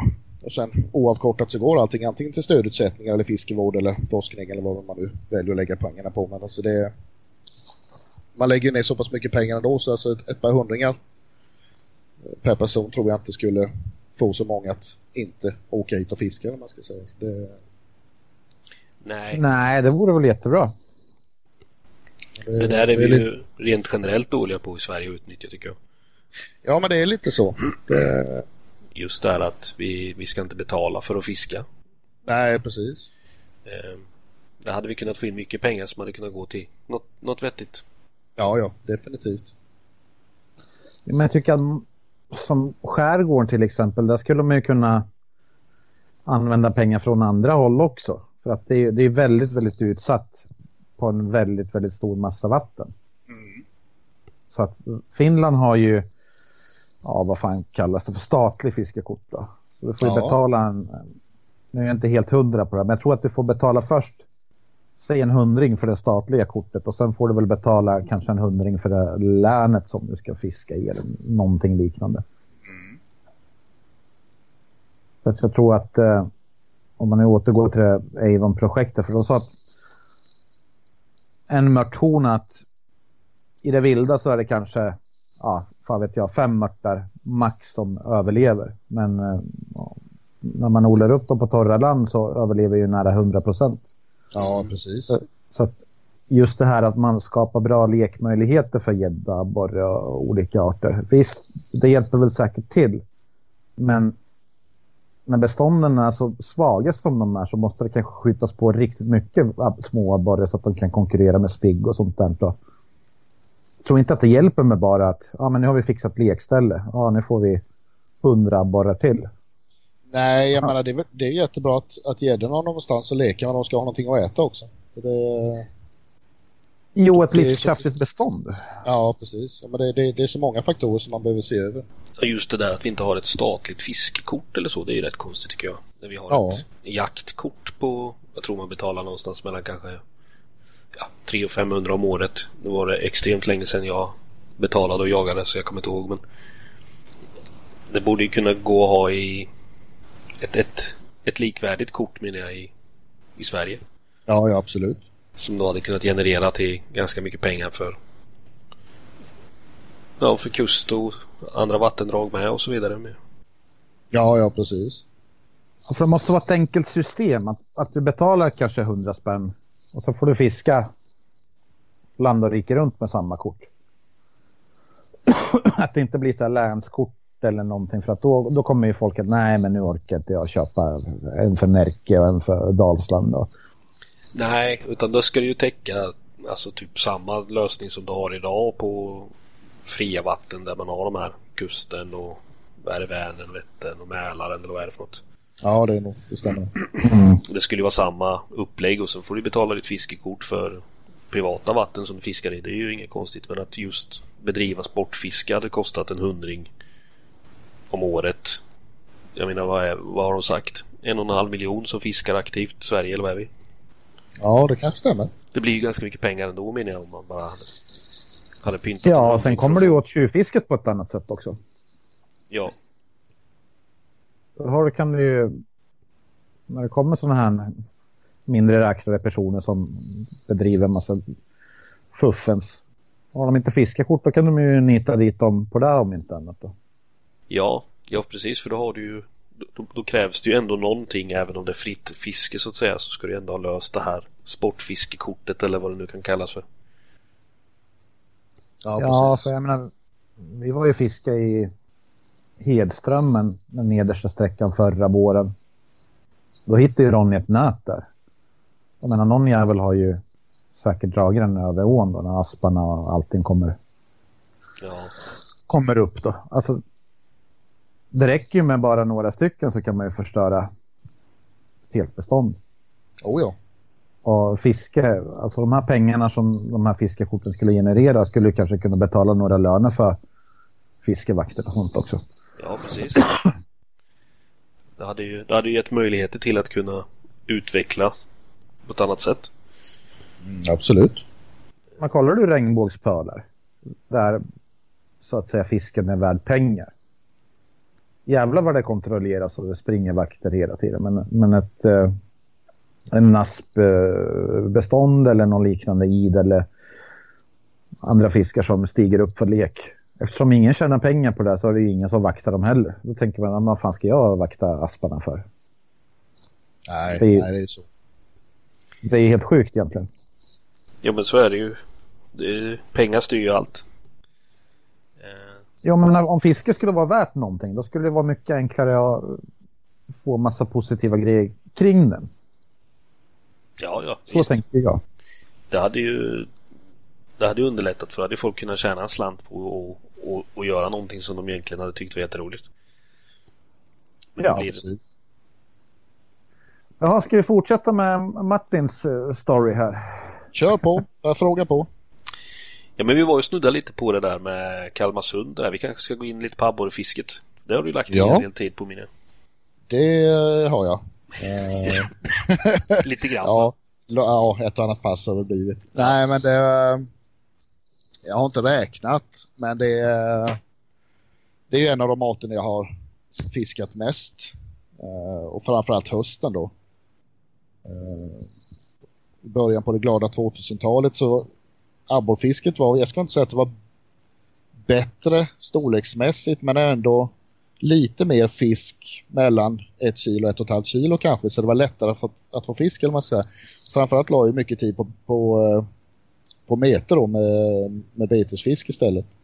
Så det här jiggfisket eh, har jag ju börjat med eh, seriöst eller man ska säga bara för några år sedan utan jag har ju gett mig fan på att liksom få en, en abborre över två kilo på meter och jag har inte lyckats än. Så när jag väl började gigga så fick jag en ganska omgående. Men det, ja, men det är lite så det, Så jag känner mig inte helt färdig med, med den arten än. Jag vill fortfarande få en över två kilo på meter då, men eh, det, det vi får se. Då har du något att kämpa för. Ja, det är ju lite så. Och gärna i något av de här ställena som har, man har upp, upptäckt själv. Det som jag brukar säga till folk som komma ner och köra så här, vad ska man åka och vilka ställen är bäst. Men det beror på lite, alltså ska du ha en abborre över två kilo, du har lika stor sannolikhet i hela Kalmarsund egentligen. Du har ju en jättefördel om du ska välja en vik och vara själv. Det finns ju några vikar nu som har blivit mer eller mindre rikskända. Som skriver man Kalmarsund så är det många som sätter ett lika med tecken med vissa vikar här nere. Ja. Och då är det ju... Alltså jag, jag fiskade ganska hårt förra våren där och vi, man tappade ju räkningen på båtar som låg där med liksom armbågslucka. Så att hade man spridit ut de båtarna på, på fler ställen så hade ju det kommit upp betydligt mer fisk. Det, det är jag ju övertygad om. Eftersom du slipper konkurrera om fisken på, på det sättet. Så det, sen det, ja, man är ju likadan själv. Så jag menar, åker jag till Motala ström, det är klart man, man fiskar där man har hört att det har fångats fisk förut eller sen när det gäller serv och sånt där. Men det är ju, är det bara en två kilos man jagar då har man lika stor sannolikhet i hela Kalmarsund egentligen skulle jag vilja påstå. Mm. Och då kanske det är lättare med att leta eget. Ja, ja, ja, ja. Eller så. Alltså om man nu inte... Ja, jag vill ha en över 1 och 6 för det är reggfisk. Tror ja. ja, absolut det stämmer. Ja, så då är det ju så där. Men då vet man, de har större chans om man fiskar där, där, där det redan är hyfsat känt. Jo, men det beror på lite hur man är som person. Alltså en del gillar ju det här sociala, lite, lite mer tävlingsfisket och det är fine. Men en annan som är lite mer sådär ja, folkilskan eller introvert eller vad man ska kalla det. Jag får ju en större upplevelse av att landa en stor fisk på ett ställe som man är själv om eller man ska säga. Jag, jag tycker det är liksom det ger mig mer än mm. att kastas ut i halv fem på morgonen bara för att vara först på en fiskeplats och vänta på att det ska ljusna så man kan fiska liksom, och allting bara för det här. Jag tycker att den här stressen tar bort mycket glädje i fisket tyvärr. Det, det är lite synd. Så det finns ju alternativ, alltså det gör det Men det är ju, om man kollar, jag bläddrar lite i de här årsböckerna och eh, gamla fiskejournalerna. Jag skrev mörtartikeln så kollar jag lite på andra arter samtidigt också. Mm. Som abborren, en två kilos abborre. Jag ska inte säga att det är enkelt att få en två kilos abborre år 2020 heller, men förr så fanns det i år att det kom upp kanske en eller två över två kilo i hela landet. Mm. Och eh, nu när man snackar om att fan abborrsfisket har blivit dåligt. En två kilos, eller ja, en på prick två, den kommer ju inte med på 20 bästa listan vissa år. Nej, nej precis.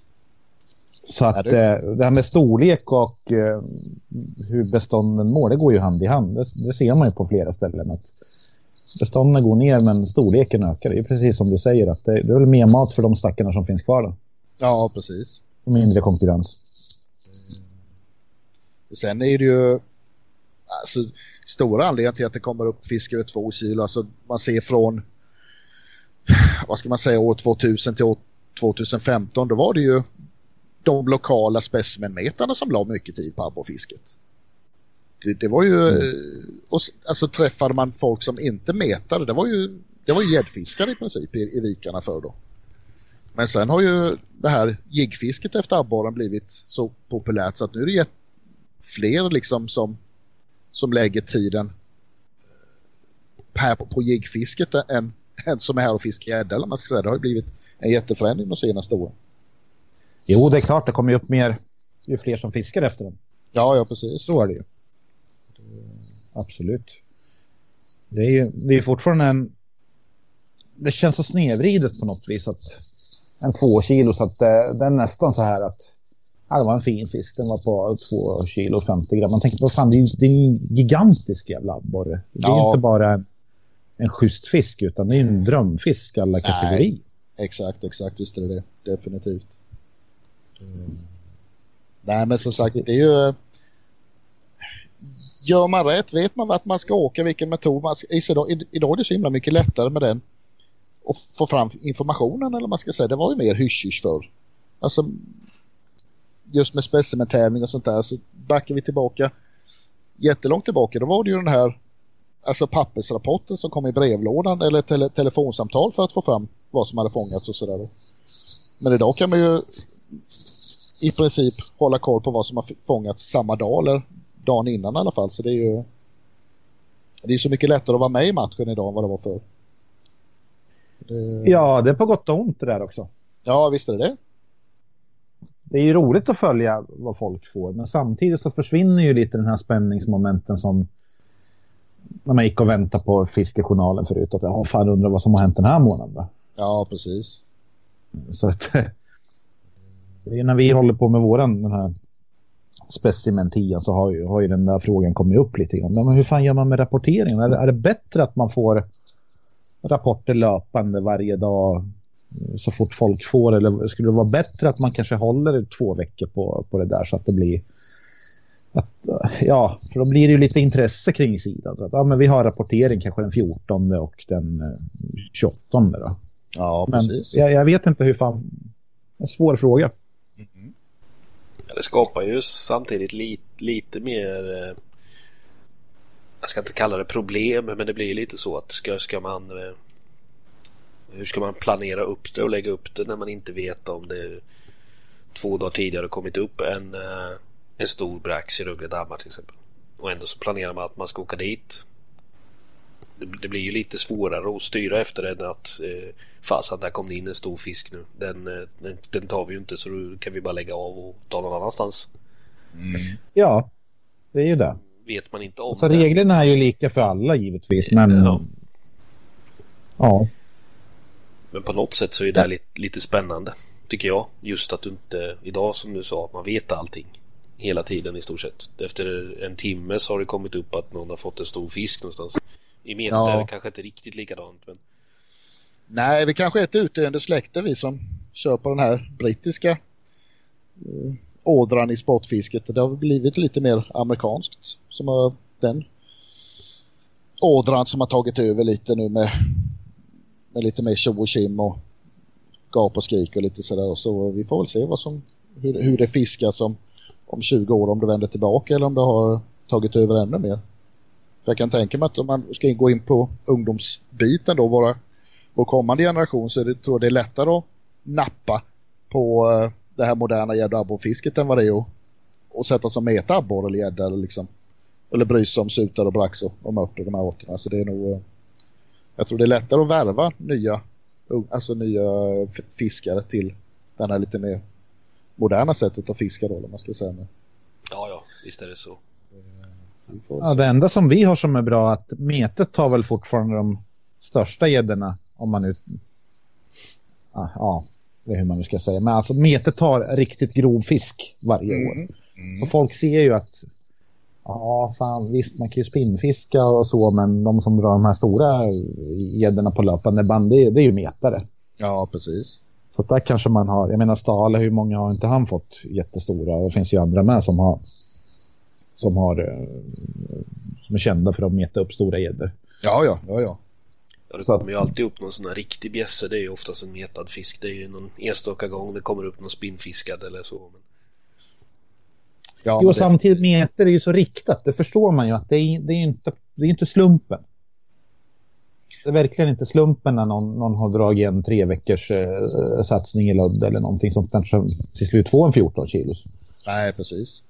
Men hur många åker inte ut bara fiska spinnfiska gädda? Men är en vik, vi kastar och sen råkar man få en 14 kilos. Då förstår man ju nästan att men, ja, det är väl riktat men ändå inte så där. Så att det blir ju mer som en slumpfisk på något vänster i alla fall då. Missförstår ja. mig rätt. Ja, ja men precis. Så där har ju metet sin. Metet är ju väldigt riktat. Du väljer en plats, du väljer en strategi och sen kör du efter den. Och sen om du lyckas är det ju målinriktat även fast det kan fortfarande vara slumpen där också. Men det känns ju mer ja, kunskapigt eller hur man ska mm. säga. Mm. Mm. Ja, definitivt. Det blir med lite lite mer, eh, vad ska man säga, att man man, man håller sig lite på samma ställe så att det blir ju som du sa lite mer målinriktat att nej men den här sträckan här har jag valt ut att här, här är jag ganska säker på att det går en stor fisk så här kommer jag fiska hårt under åtta dagar eller något nu. Mm. Just när det gäller gäddfisket i Kalmarsund så har ju metet en mycket större fördel än, än vad spinnfisket har. Alltså i och med att du fiskar på ett helt annat sätt. Jag vet ju när vi på den det blir svårare och svårare att få stora gäddor, det, det, är jag fullt medveten om. Men det, på den tiden vi metade abborre på vårkanten så fångas det ju en hel del stora gäddor på bonus då, eller man ska säga. Så det kommer upp fler stora gäddor på som bonusfiskar under abborrmete än på riktat gäddspinn då med, med jerkbaits och hela paketet i de här lekrikarna. Så där tror jag faktiskt att att gäddfiskarna har mycket att lära av metan att ha en lite mer försiktig approach liksom ligga still lite mer på ett ställe. För det är ju, man ser ju många som bränner in på en halv meters djupt vatten med, med 250 hästars bakom mot. motor. Du, du kan teoretiskt ta en gammal lagad eka och, och, smyga ut och ha större sannolikhet att få den här riktigt stora gäddan om du har om du är lite försiktig och smyger fram lite. Mm. Det, där, där, där så tror jag att många gäddfiskare gör fel. I just det här skärgårdsspinnet om de ska fånga en stor romstinfisk. Alltså då, då är det andra taktiker som krävs alltså. Ja, för du vet ju om du skulle ta några 250 hästar i ur sjön och parkera. Ja, men det blir ju... Första, första två timmarna liksom. Jo, men jag, jag, jag, det är inget fel att ha, ha en jättestor båt, men... Nej, men jag tänkte du... bara vilket jävla jo, jo. moment. Ja, men det blir lite överdimensionerat. För jag menar, det, det, är klart om du, om du ska fiska i norra Kalmarsund på förmiddagen och uh, södra Kalmarsund på eftermiddagen och, och inte vill traila och hålla på. Det är klart du går åt en stor båt för att kunna röra dig. Men i det här fallet så är det ju många som lä lägger större tiden av, av dagen i samma vik. Och, och alltså du, du, förlorar inte så himla mycket fisketid på att putta runt med fyra, fem hästar då istället. Men du, antagligen så ökar du fångstchanserna betydligt på större fisk om du, om du tar det lite försiktigt då istället. Ja, jo men det är ju självklart. Mm. Så är det ju. Ja, vi får se. Mm. Ja, sen är det här med metet fundera på, där skrev jag också någonstans att om man skulle ta bort tävlingsmomentet i svenskt mete, hur mycket, skulle, hur mycket mete skulle vi ha kvar egentligen? Det är inte mycket. Just det, du tänker svenskan och småländskan och, och ja, nej, tävlingar men... eller storfisken också eller? Ja, men just så här att i England så ser du ju väldigt, väldigt många meterprofiler. Du kollar på Youtube och läser tidningar och all den här informationen du får från England. Men ingenstans så har du ju nästan att den här fisken gav sig så många poäng i Brennan Cup eller vad de nu har där borta. Nej, precis. Utan det är ju bara ren passion för själva metet. Att jag ja. gillar fiskefärna. Jag är känd för att jag gillar fiskefärna och uh, jag är inte med i någon tävling utan det, det är precis som gäddfiske här att ja, du ska kunna vara en fiskeprofil bara för att du gillar fiske. Mm. Men i Sverige så har vi ju valt en helt annan väg. Allting är ju en tävling. Tar du bort tävlingen så återstår det ju nästan ingenting. Nej. Redfiske, abborrsfiske och det är väl bara flygfiskarna som inte tävlar. Jag menar pimpelfiske, det är ju bara tävling. Ja, jo, så är det ju. Men just inom specimenmetet så finns det ju många, speciellt här runt Kalmarsund och Smålandstrakten då, eh, som har valt att backa från tävlingar, både storfisken och småländskan och svenskan och sånt där, av olika anledningar. Så det är många som fortfarande fiskar men som gör det lite i det dolda. ja, det... men det är där jag menar alltså. Det är klart folk skulle meta fortfarande. Mm. Men du får ju ingen... Alltså en chans för att vara lite medial. Det är ju när du är med i en tävling eller fångar någonting stort. Just det här att bara uppskatta metet som en fiskform eller konstform eller vad man nu vill kalla det. Det existerar ju knappt. Nej, det, det, för, har förändrats lite sådär. Det, och det är jävligt synd. Men det, jag kan bli lite irriterad när man träffar yngre fiskare och sånt där. Liksom att många sätter en stämpel att ju mer du syns på nätet desto bättre sportfiskare är du. Det, jag, jag köper inte det där riktigt utan alltså, jag tycker det är viktigare att lägga tiden på vattnet än att lägga tiden på nätet. Eller man ska säga, det beror på lite hur man, hur man väljer att, att lägga sitt fiske då. Men jag kan ju tycka att det är roligare att träffa någon och föra ett samtal om fisket än att ja men det är du, du har fått det och det och det och där och där, och där. så att man liksom jag tycker det är lite mer spännande det här att det här utbytet eller man ska säga lite hemlighetsmakeri tycker jag tillför ganska mycket till, speci till speciellt metet då. Ja, men det, ja. det florerar att det har fångats en 6 kilo sutare i ett, i ett svenskt vatten och sånt där. Jag, menar, jag vill inte nödvändigtvis veta vad det är för att åka dit och försöka få den. Jag tycker bara det är häftigt att att det finns lite hemligheter eller vad man ska säga. Så det, det, det, är, det är inget fel att liksom dela med sig eller sådär på nätet men jag blir lite irriterad när fiskare bedömer andra fiskare efter hur mycket de syns på nätet. Så det, det är inte så enkelt att bara för att man inte syns på nätet så kan man inget om fiske. Det, en del verkar tro. Ja, jag, jag, jag, blir lite... Jag tycker det är lite märkligt på, på något sätt liksom. Det... Nej, och sen det här att man kalkylerar vart har jag störst chans på regga en viss art då. Mm. Det går egentligen helt stick i stäv mot vad specimenfiske en gång har varit utan det ska ju vara att du ska fånga den största fisken i ett specifikt vatten. Ja, absolut. sen är det egentligen skitsamma om det är regga eller svenskt rekord eller eh, medioker fisk sett till rekordet. Men det blir ju, ja, jag, jag vet inte fan, jag tycker att det är lite, lite så här halvosmakligt att man ska åka till olika ställen när man vet att men här har jag bra chans att få en, få en regga. Ja, Eh, visst, om det är reggjägare rent sådär att det, det är din grej, då, då kan jag väl köpa det. mm. Men just de här, ja men säg som mörten eller någon annan fisk som inte har de här supervattnen. De, de blir ju mycket, mycket mer intressanta att läsa om på, på ett sätt också. För att det är ju det är mer så här mystik kring det där. ja precis. Men jag tror jag tog upp det i de här 12 frågorna också att jag tycker det är eh, synd att det, det är så många av, av speciellt yngre fiskare då som jag har träffat genom åren som har så himla bråttom för de vill, de vill vara med med de stora grabbarna och hävda sig och liksom åka till Antorp och få en sutare på 4 och 6. Men liksom, ja, då kan man ju vara lite ofin och fråga, ja okej men vad var ditt gamla PB då på det? Nej men det var min första sutare, ja. Men det är ju svårt att övertyga dem att du, det är bara du som förlorar på att ta den taktiken liksom. Börja och försöka få en över ett kilo, sen två kilo, sen tre kilo. Det blir ju så mycket roligare väg upp till fyra kilo sen. Om du har tagit ett trappsteg i taget istället för bara fokusera att man ska fiska i svenska rekordvatten med en gång. För det är... Jag förstår att det lockar men jag, tror det är många som inser det efter en stund att man bara förlorar på det själv. Ja, det blir ju svårt att gå tillbaks till mer vanliga vikter sen. Ja men det är ju lite så. Så det, så det optimala i min värld det är, det är att få en, en abborre 1,6 först. Inte få en på 2,6 först utan liksom sätt, sätta upp delmål eller man ska säga hela tiden. I min värld så genererar, genererar det mer fiskeglädje eller lycka eller då. Ska säga. Men det är ju det är ju som sagt valfritt naturligtvis. Ja, jo men så är det. Och sen vara fokuserad på att, eller rättare sagt medveten om maxvikten i olika vatten. Alltså vill man få en 4 Mm. kilos brax, åk till Hossmån, börja inte med Rögle. Och framförallt har du inte fått en brax förut, jag menar börja i, i något i någon å eller någon sjö eller någonting och försök få den över 2 kilo och sånt där till att börja med. Alltså man, man kommer uppskatta fiskarna så in, väldigt mycket mer om man, om man inte har så bråttom. Och det är många av de här som har haft bråttom som har slutat fiska också så jag tror, eh, jag tror att det är bättre att ta det lite lugnt. Ja, det blir ju svårt att toppa det om det nu är det man är ute efter. Ja det är ju lite så faktiskt.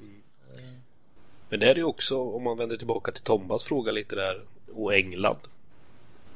De är också duktiga på att hålla liv i det där genom att ha en eh, en fisk kan betyda mer än vikt och så vidare i ett vatten. Att nej men jag åker dit, jag la typ hela mitt fiskeår i den sjön för att jag skulle ha den karpen eller så vidare. Men den behöver ju inte på något sätt vara någon rekord eller något liknande utan det kan ju vara Nej, nej. Den, den har en betydelse för den som, som, som vill fånga den. Absolut. De är, ja, de, de är väldigt duktiga på just det där biten att eh, göra det mer eftertraktat på något sätt bortsett ifrån bara vikt. För här blir det väldigt mycket fokus på bara vikt. Liksom att, ja, du ska fånga den största fisken, that's it. Ja precis.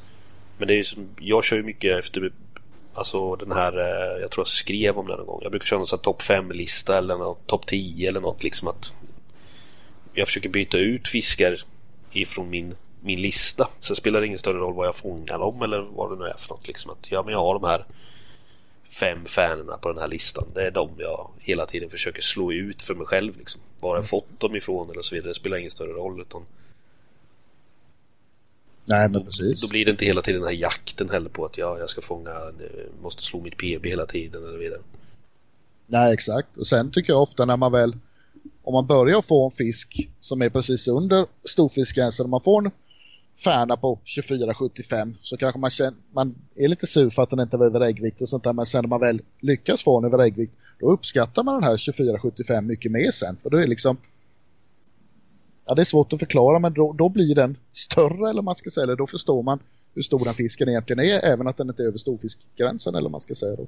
Ja, ja precis. Det är lite det kan vara kul att gå tillbaka och njuta av sådana fiskar i, i efterhand eller man ska säga som man var lite missnöjd eller besviken över när man fick dem för att de var så nära målet då men, det, men de är ändå roliga att ha fått sen. Ja. Jo, och sen den här storfisk, alltså gränsen, den, den är ju, det, det, är ju en norm över hela landet. Mm.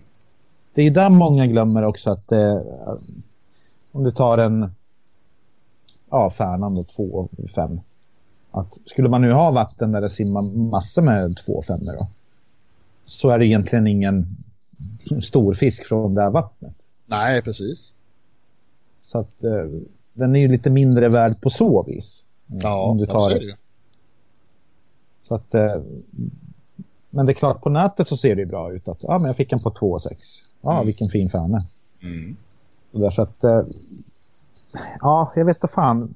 Förr snackade man ju aldrig om regger tycker jag. Alltså, visst, man hade ju den här storfisk. Man fick en nål och Louis och Dan hade de här på mössorna och sånt där. Men det var fortfarande ja. inte den här... Jag tänkte aldrig på att det är regga eller... Ja, så, så som det är idag. Nej. Det är mycket, mycket mer fokus på just reggvikter av någon anledning. Mm. Men, men man anmäler väl ändå fiskarna mycket förr utan att just den här reggjakten på det på något sätt. Utan ja, men jag fick en stor fisk, den var över där, då ska den in i systemet liksom. Mm. Ja, du, är tvungen, du var ju tvungen att bonka fisken om... För, vad heter det, Micke la ju ut på den här eh, tio dagar eh, grejen på Facebook. Ja, precis. Jag vet inte om ni såg tråden, för då hade han ju två mörtar som han hade fotat i ja, en garderobdörr. Och sen var det väl Sandström som la några sarvar i sovrummet. Då. Ja. Sånt där. Och då var det ju att skulle du anmäla din fisk till eh, tävlingen då var du tvungen antingen att bonka den eller sen transportera den någonstans till en mack mitt i natten. Eller sen ha butiksvåg med det, vilket typ de enda som hade var väl Nybro FK tror jag. De ägde väl en sån där. Mm. Så att oavsett hur du gjorde så var du nästan tvungen att avliva fisken. Ja, precis. alltså långa transporter var väl aldrig bra. Nej. Så idag är det ju helt annorlunda. Så man såg ju de här gamla vikterna när du läser 10, topp 10 i Björkne. Då var det så här 682 gram, 759 gram. Idag är det bara 680, 690. För att man väger med 10 grams våg. Men... Ja. ja, de har blivit jämnare med åren fiskarna. ja, nej men... Men det kan man väl leva med om man vet att alla sätter tillbaka sina fiskar. Ja, men så är det ju. Definitivt. Så men eh, just det här med registreringen, att om du ändå var tvungen att konka din sarv till Statoil-macken eller någonting och, och, få poäng, då kunde du väl lika gärna skicka in en, en registrering på det där. Jag, jag, tror det var mycket så. Att, eh, mm. Jo, men så var det säkert. Ja. ja, har ni några andra frågor? Oh ja. Massor. Ja, jag bara kör.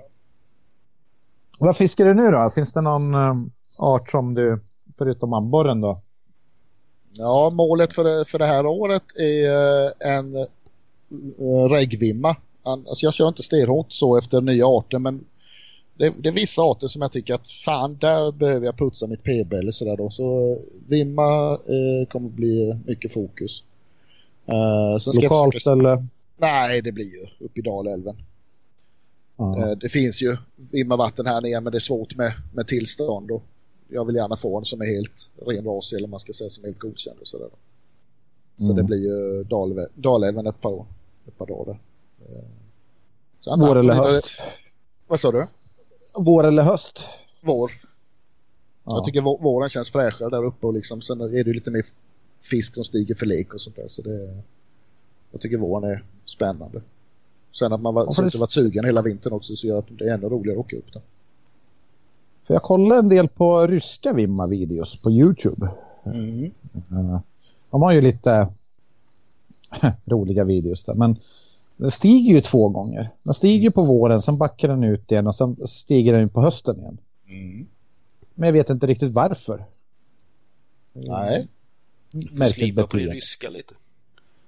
Ja. Nej, men så gör de ju i Dalälven med. Ja. Men varför den stiger upp på hösten för att äta upp sig eller? Ja, det kommer ut så mycket gott i gott gott ur sprutet. Där. Nej, jag vet inte men det, nej, men det är lite så, sådär braxfenomenet och i Hosmån också. De stiger också upp på hösten eller liksom sommar och så. Ja. Eh, svårt, jag har ingen bra förklaring. Nej. Men, alltså där har de ju två igen? chanser egentligen. Ja, de backar väl igen och sen kommer de upp igen.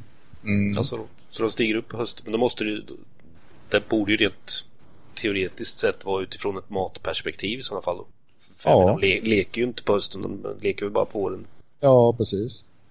Ja, nej, för de här ryska videorna, då har de ju, du ser ju att det är höst. Ja, nu, nu stiger vimmen och så står de där och vevar upp sådana.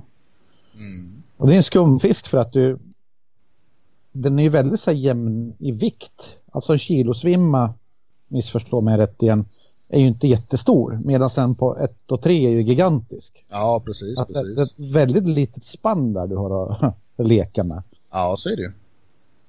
Det, det, det är jävligt skumt så att de är så jämna. Alltså de verkar ju gå fort upp till, upp till kilot men sen, sen går det sakta. Jag vet du, reggen, är det, är det kilot eller? Ja, det är kilo blankt nu har jag för mig. Ja. Ja, men det borde man ju ha chans på. Det hade varit häftigare att få den av 1 och 1 naturligtvis eftersom det är den gamla reggvikten som känns mer riktig för en annan då, eller man ska säga. Men äh, vi får se. Ja, ja. sänkt den. Ja, det har varit på 1050 också. Om jag minns rätt så ligger det på kilo blank nu. Ja. Ja, jag får det också. Så det är ju Vad heter det? Test, test, Testeboen, den har väl... Jag hörde någon snacka om att det var skitdåligt när de rev bort kraftverket. Ja, ja. det, eh, det var svårt att hitta dem kanske. Ja. Nej, men som sagt, det är väl eh, första riktiga satsningen och sånt där. Och sen blir det väl de här kända vattnen när jag har lite dålig fantasi, när jag inte är så sugen på att leta nytt utan det blir väl kanske någon sväng till, till Rögle och sen försöka hinna med lite ålfisk och sånt där i sommar. Och helgerna bränner iväg så jäkla fort ändå så man har ju hundra planer och hinner man med tiondel av det så får man vara nöjd. Det är ju ofta så tyvärr. Ja, Ursjön har du? Ja, för fan det är, det, det är så jäkla kul att vara där uppe bara tycker jag så det, det Ja, du har ju fått ditt där. Ja, eh, professionellt vittne hela paketet. Alltså det, nej, men det, ja, men det är som och jag tror det var när jag var nere i Spanien eh, körde mal och karp där som Birger Holmqvist sa det. Om man, fan, man bygger upp till, sina fiskar. Ibland så hoppar de upp i knät på en lite. Och det, och det ligger väl någonting i det liksom att förr eller senare så, så kommer det ja, man vet inte vad man gör men man, man gör rätt helt plötsligt. Dalälven gick, ja. gick helt åt helvete om man ska vara ärlig i, i, i våras. Det var ingenting som stämde. Så, alltså, jag satt helt apatisk där med spöten även till slut och bara stirrade så det var liksom där, brände jag krutet eller vad man ska säga. Så det, men, eh, så den satsningen... Bra, bra grejer händer bra människor. Ja, eller liksom det, man får inte ge upp. Så det, man, man läser ju, alltså när man läser på nätet, ja men fan han får ju stora fiskar varenda gång han är ute. Nej, han fiskar så in i helvete mycket. Så det, det är lätt att liksom tro att ett fåtal människor i Sverige lyckas vända pass dem ute. Det är ju inte ofta så utan det är liksom att de lägger så mycket mer tid än, än andra. Så det... Nej, det blir ju ofta inte rubriker om bomresor. Nej, det är ju lite så. Man vill gärna läsa om något lite, gärna något rejält stort eller något. Det är så svårt unikt. att skriva om någonting som är inte genererad i någonting. Nej, precis. Det är svårt att fylla ut texten. Liksom. Ja. Eh, så fika det lite. Och, ja. ja, precis. Ja, det, det, det, jag tänkte säga, det är ju min expertis att skriva om. Bomresor. Ja, men, det, men alltså, en, en fiskartikel kan ju vara skitbra även om den inte innehåller någon stor fisk. Men det, det, gärna någon specifik händelse. Alltså man älskar ju att läsa om när det jävlas för andra människor. Det är ju, det är ju nästan ännu mer givande än att läsa att någon får en stor fisk. Alltså. det är ju, man känner igen sig lite bättre där. Ja. ja. men lite så på något sätt. Då känner man att det är inte bara jag som misslyckas. Alltså. Det... Nej men lyckas, att... det är ju ett pass på 40 man lyckas på kanske. Ja men så är det ju lite. Ja.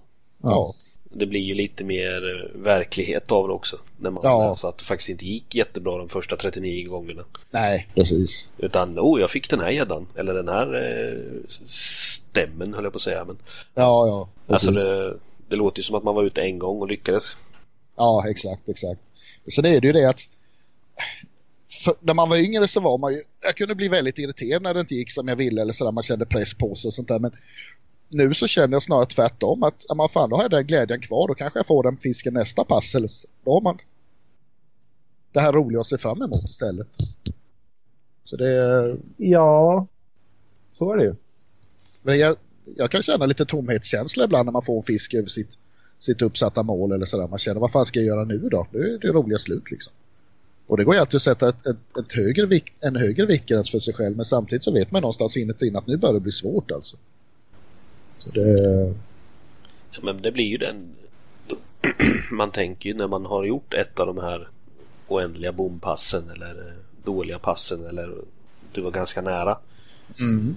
Man brukar ju alltid tänka att ja men jag kommer i alla fall ett steg närmare det resultatet. Jag Absolut, absolut, så är det. Men sen blir det ju som du säger, det blir jävligt tomt sen när man har uppnått det. det ja, ja. Jaha, ska jag öka på 100 gram eller vad vill jag göra med det här egentligen? Ja, och det är väl där vi metare skiljer oss lite. Det finns ju de som känner sig nöjda och de som aldrig är nöjda.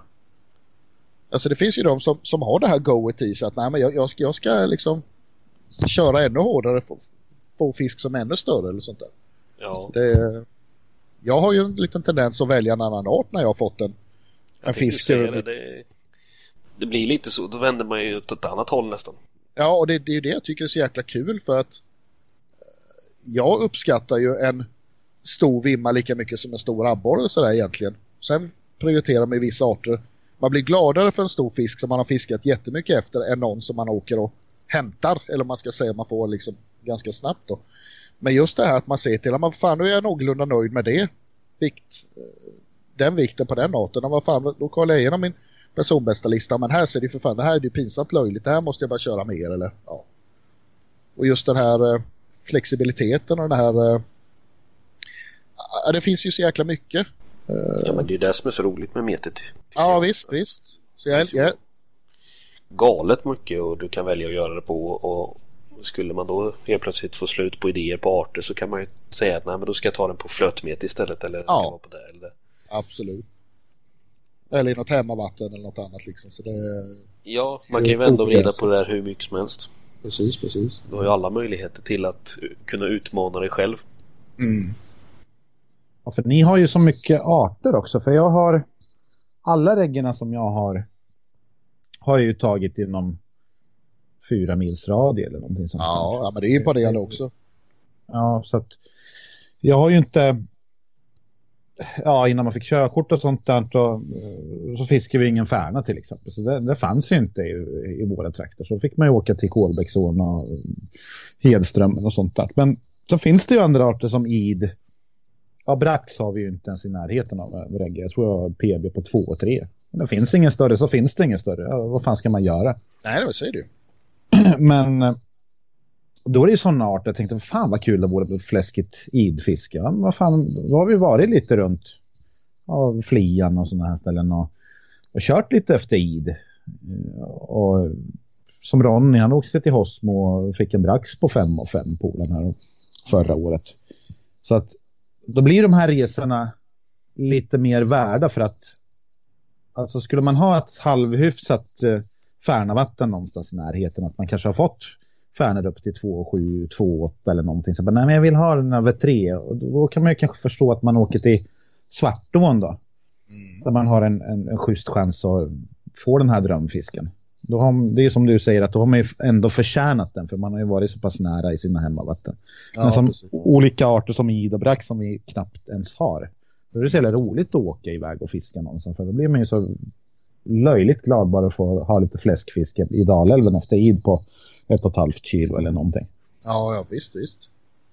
Så det är väl lite så metare har också. Gädda, alltså predatorfiskarna, de, de kör ju efter kanske tre arter. Mm. Många kör efter tre arter hela sitt liv. Mm. Gädda, gös, abborre. Ja. De finns ju nästan överallt. Är man trött på färnan, ja men då kan man väl fiska i eller vimma eller mört eller sarva. Så möjligheterna är oändliga. Och, men tiden är ju inte oändlig så att... Nej, på, på, ett sätt eh, så tycker jag ju det är ju synd att vi i Sverige fokuserar så mycket på vikten om man kontra andra länder som, som lägger all tyngdpunkt på längden på fisken då. om man leker med tanken, med säsongen på många arter hade blivit otroligt mycket längre om du hade lagt fokus på längden på fisken istället för på vikten då. Då behöver du inte hålla på och hetsa. Ah, fan den var urlekt, ja, det är en jättestor fisk, den var urlekt på innan. För man ser att den här kommer inte väga så mycket som den hade gjort innan och sådär. Men alltså, har du fokuserat.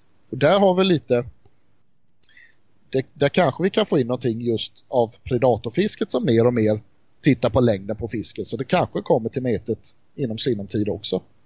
För det hade, det hade varit gynnsamt för fisken många gånger också. Slippa slita i dem precis innan de ska leka utan du, du kan ja, men du kan åka och köra färna mitt i sommaren utan att bli vansinnig att den ser ut som en gädda i, liksom i, i formen eller sånt att den inte har den där hängbuken då utan ja, men det, det skulle ge lite mer ja, möjligheter eller man ska säga. Ja, jag tror många arter som färnan till exempel, då är det helt plötsligt flera, flera år som har möjlighet att konkurrera. Så 60 cm kan du få nästan överallt som, där det finns färna. Ja, ja precis. Men menar, det är inte alla som väger över 3 kilo. Nej, exakt. Men sutar och framförallt abborre och många arter liksom få långa fiskar är en sak, men just att få romstinna fiskar eller de här som är nästan överdrivet kraftiga och köttiga, det är ju det är en helt annan sak. Alltså det, mm. det, ja. Jag vet inte hur fan man ska nå dit. Det är väl om man skulle ha någon form av tävling. Ja. Jag vet inte, har du kollat på den här Uncut Anglings 39 timmar någon gång? Nej. Det är en sån amerikansk, eh, eller kanadensiskt är det väl. De kör ju, vad heter det, YouTube-kanal. Eh, ja, det är väl en tv-show där borta. Ja, hur som helst. Men de, de har ju en tävling som går ut på att de har 39 timmar på sig att fånga så många arter som möjligt över, vad är det nu? Nu har de väl 10 feet va? 25 centimeter då. Och så är det, mm. ja. Är det, fyra lag i år eller fem lag kanske man till och med. Jag tror det var fem till och med va? Jag, har bara ja, sett typ nästan hela första avsnittet så jag har inte kommit så långt än. Mm. Så då har de 39 timmar på sig. Så att får du en färna på 55 cm då kan ju något annat lag slå den om de får den längre. Och då har du alla fiskar som är över 25, 25 cm är ju godkända. Då. Så att det blir lite så artjakt kontra längdjakt med ja. detsamma. Det är ett jävligt roligt koncept sådär. Och så är det live-rapportering och så ah, fan nu har de fått en stör på si och så. Men, ah, men den där kan vi nog slå. Sen åker de någon annanstans och försöker slå den. Då. Mm. Så att eh, kanske någonting ditåt att man har vet inte, live-tävlingar eller kortare tävlingar eller något. För specimensvenskan känns ju så jävla lång. Det är på ett helt år. Så att spänningen är ju inte, den är inte direkt olidlig på samma sätt. Nej, det är precis. Eh, så att, nej, jag vet inte vad fan man ska välja. För att lyfta metet lite. Nej. Det... Alltså det, det är så djupt rotat också just det här med vikten. Om man pratar med, ja. med, folk som inte fiskar själva liksom. Hur stor gädda har du fått, hur många kilo hit och dit och sånt där. Så det är väldigt... Det, det är någonting som många får med sig sen om att de är barn. De är barn, det är liksom... Ja men det är hur mycket fisken vägde som är intressant. Ja, den, sen, den frågan får man ju alltid. Ja, men där man säger bara, ja, hur gick, var du, ja, jag var kör, körde gädda, hur gick det då? Jag fick en jättefin, jag vägde den där 7 och 5. Ja, men det är inte så speciellt mycket. Nej, men den var 118 centimeter liksom att, ja var det 118? Det säger, man måste vara insatt i det för att kunna ha koll på vad en, vad längden på fisken betyder, eller man ska säga. Men det, det är ju lättare att imponera ja. på människor med, med vikten än vad det är med längden. Det är liksom...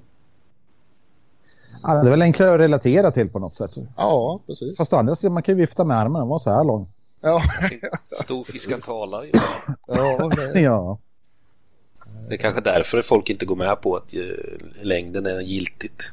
Man drar till för mycket liksom. Ja, jo, det går ju att fuska med det också tyvärr. Men det är... Nej, vi får se. Men det är lite intressant att se om det blir någon förändring eller om det håller i sig med vikten. Men eh, jag ja, ser, eller någon cross crossover-grej att halva poängen kommer på vikt och halva kommer på längd. Mm, mm. Ja, varför uh, inte? Får du en riktigt lång färna så får du kanske säg 15 poäng för längd men du får 0 poäng för vikt. Ja, precis. Det kunde ju vara någonting. Mm. Då skulle man ju kunna avlasta många av de här vattnen som levererar tjocka fiskar. Ja, precis. Så jag vet inte för det, är ju hög konkurrens i, men säg som Rögle-dammar då. Ska du fix, fiska brax och försöka få poäng så det är inte så jättemånga vatten du kan vända dig till. Nej, det är just de där de materna, där är det ju inte mycket att välja på tyvärr. Nej. Det är lite intensivt. Sen har de ju försökt lite. Det var väl något år i svenskan de tog bort bästa vattnet för, från året innan. Hade de inte något sånt där? Ja, jo det stämmer. Jag vet inte varför det är. Kanske inte togs emot så väl. Nej. Nej, jag vet. Vi har ju fått mycket feedback när vi hade våran tävling där. Att, men vad fan, ni vill ju inte... Då kommer det ju inte vara så stora fiskar. Nej, men det är ju det som är poängen. Men det är så djupt rotat så att det är svårt att få bort det därifrån.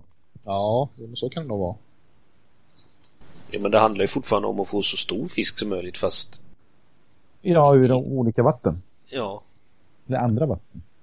Så det blir ju, det blir ju egentligen grundtanken bakom ordet specimen kommer ju tillbaka i den bemärkelsen att du jagar den största fisken utifrån ett, ett vatten istället för att jaga det från just det vattnet. Mm. Jag menar, jag kan ju åka ner till sjön jag har jämte mig här och fiska och få en uh, sutare på 2,5 kilo till exempel. Det är ju ingen stor fisk men det är inte så många andra som kommer åka till det vattnet och fiska. Nej, precis. Sen säger jag inte att 2,5 kommer kanske inte generera några poäng men alltså ändå att man har ju den möjligheten. ja, men det är lite roligt med det här nytänket som, som ni kör där med det här eh, 10 systemet eller vad man ska säga. För det behövs ju röras om lite i, i liksom meter tävlingsvärlden eller vad man ska säga. Så jag tycker det är bra med lite nytänk och lite nya idéer. Och framförallt alternativ. Ja, precis. Det är inte alla som specimen fisket är väl väldigt, väldigt eh, koncentrerat söderut. Mm. Så att eh, det är inte alla som kanske tycker att det är jättekul att åka till Rögle om man bor i Umeå eller Boden. Nej, nej. Kommer man ner så är det fullt liksom. Ja, ja. Det är bara ja. Så att eh, förhoppningsvis så ska vi kanske röra om landskapet lite grann på ett, på ett annorlunda sätt. Det är det som är målsättningen. Vi är inte ute för att konkurrera utan komma med lite olika alternativ bara. Ja, absolut. Det är inte fel. Vad heter det Youtube, eh, när vi ändå snackar lite på Youtube, har du några videos på G? Vi gjorde, vi gjorde ju en där med, med spöt som var omtyckt. Jaha, ja, det var roligt att det var omtyckt. Det var inte riktigt, det var inte så mycket tanke bakom, men det jag vet inte, jag har filmat lite. Jag köpte ju en Caddy Maxi för något år sedan och har inrett den lite mer fiske anpassat bak i skåpet och man ser med lite isolering och lite hyllor och lite skit. Det har jag filmat lite så det vet jag inte om jag ska redigera ihop och lägga ut kanske. Vi får se. Det, det saknas ju mycket. Alltså sådana typer av filmer på svenska kan jag tycka att det är lite ont om eller vad man ska säga. Ja. Ja, verkligen. Jag vet ju att du har ju inspirerat Palle till och Ja, ja, ja. i alla fall. Ja, ja. Han skickar 14 gånger om dagen när han håller på. Nej då. Ja, han är helt, han är helt såld här nu på han, han Ja, det- spöbyggaren. Ja, det här skickade lite bilder och fanns så kanon. Men det var väl lite det egentligen som var tanken med den här filmen jag la ut. Att det är inte speciellt svårt. Många är ju livrädda. Liksom, "Ah, fan, det går inte att bygga om ett spö, det går av direkt. Nej, det gör det inte. Klingan tål en hel del så länge du är liksom, tänker på vad du gör och är lite försiktig och sådär. Så det... Och sen är det lite så att så länge inte klingan har gått av så, så går det alltid att fixa. Ja, men du kan byta spöringar, du kan byta handtag, du kan bygga om det eller liksom... Ja, det går att göra ganska mycket. Ja. ja. men man har ju sett den här videon florera lite på här och var tycker jag. Så här, att någon har frågat någonting. Att är det någon som vet hur man, eh, vem man kan lämna det till och sådär. Ja, men du kan göra det själv. Och så har Mm. det poppat upp. Ja, ja precis. Så är- det är roligt. Många har ju de här Ja, gamla eh, drännan serierna i garderoben och sånt där. Tyckte, nej men jag vill inte fiska med dem för de här jävla sliding rings jag köpte andra spön och sånt där. Men de vill inte göra sig av med dem för de är så jäkla... De tycker om spöna så mycket och då, ja men fan ta några vinterkvällar och, och lägg några timmar så har man ju schyssta fungerande spön igen liksom det är. Det är inte mycket konstigare än så. Nej. vad var kost, kostnaden för eh, om du ska bygga med ringar och kork och handtag? Vad, vad kostar det att renovera spö på ett ungefär? Byta ringar behövde du oftast inte göra så länge de inte är trasiga. Eh, just på dränarspön och de här gamla medium feeder och big feeder är ju ringarna närmast rullen ganska små. Så jag kan ju rekommendera att byta ut dem när man ändå tar loss dem till några som är lite större beroende på hur stora rullar man fiskar med. Och sådär då. Eh, men eh, ringar är inte speciellt dyra. Vad kostar de? 10-20 spänn styck eller sånt där. Så man behöver ju inte ha någon sån här SEC superduper till, till ett par gamla fidespön. Rullfästen brukar kosta mellan 100-150 spänn styck kanske. Och mm. sen mm. finns det ju specialepoxy att köpa. Jag brukar köra Biltemas snabbepoxy så jag, jag, tycker det funkar. Och maskeringstejp är inte speciellt dyrt. Och, alltså det, man, det enda som man, om man ska bygga om många spön som kan vara värt att investera i då, det är ju en eh, sån här spölindarmaskin där, där klingan snurrar hela tiden. För det märker man ganska fort när man ska lacka. Om man har bytt många öglor och vill lacka dem för lite snyggt så är det ett jävla rullande rent ut sagt. I och med att det är så ja. pass långsamt torkande det här lacket. Då. Där hör du Palle. ja, nej men jag, jag gjorde ju någon egen variant. Jag tog ju en gammal borrmaskin som klingan passade i, alltså underdelen av spöet då. Så passade den tunnaste delen precis i borrmaskinen där, så tejpade jag runt intryckningsknappen eller man ska säga lagom mycket. Så det skulle inte snurra så det skvätte heller utan det bara så att det rörde sig hela tiden då. Men det går ju fortare att beställa en, en spölina maskin än vad det gör att modifiera om halva köket. Är en massa tejp överallt så det är ett spö, då kan man väl eh, sitta och rulla det för hand. Och en idé med det är också att eh, blanda det här spölacket ganska tidigt så att det blir lite mer segflytande när du väl lägger på det. Det blir inte riktigt lika snyggt men du behöver inte sitta och rulla det så förbaskat länge då. Nej, men det är väl ingen som kommer att kolla på det där. Nej, precis, precis. Så det optimala är ju att lägga på det över linningarna när man precis har blandat ihop det då. För det är ju för att undvika risken för luft, luftbubblor och droppformation och sånt där skiten då. Sen bara rulla, rulla, rulla hela tiden. Men det, det tar sin lilla tid, det gör det ju. Ja, det är klart. Men det Men finns det ju...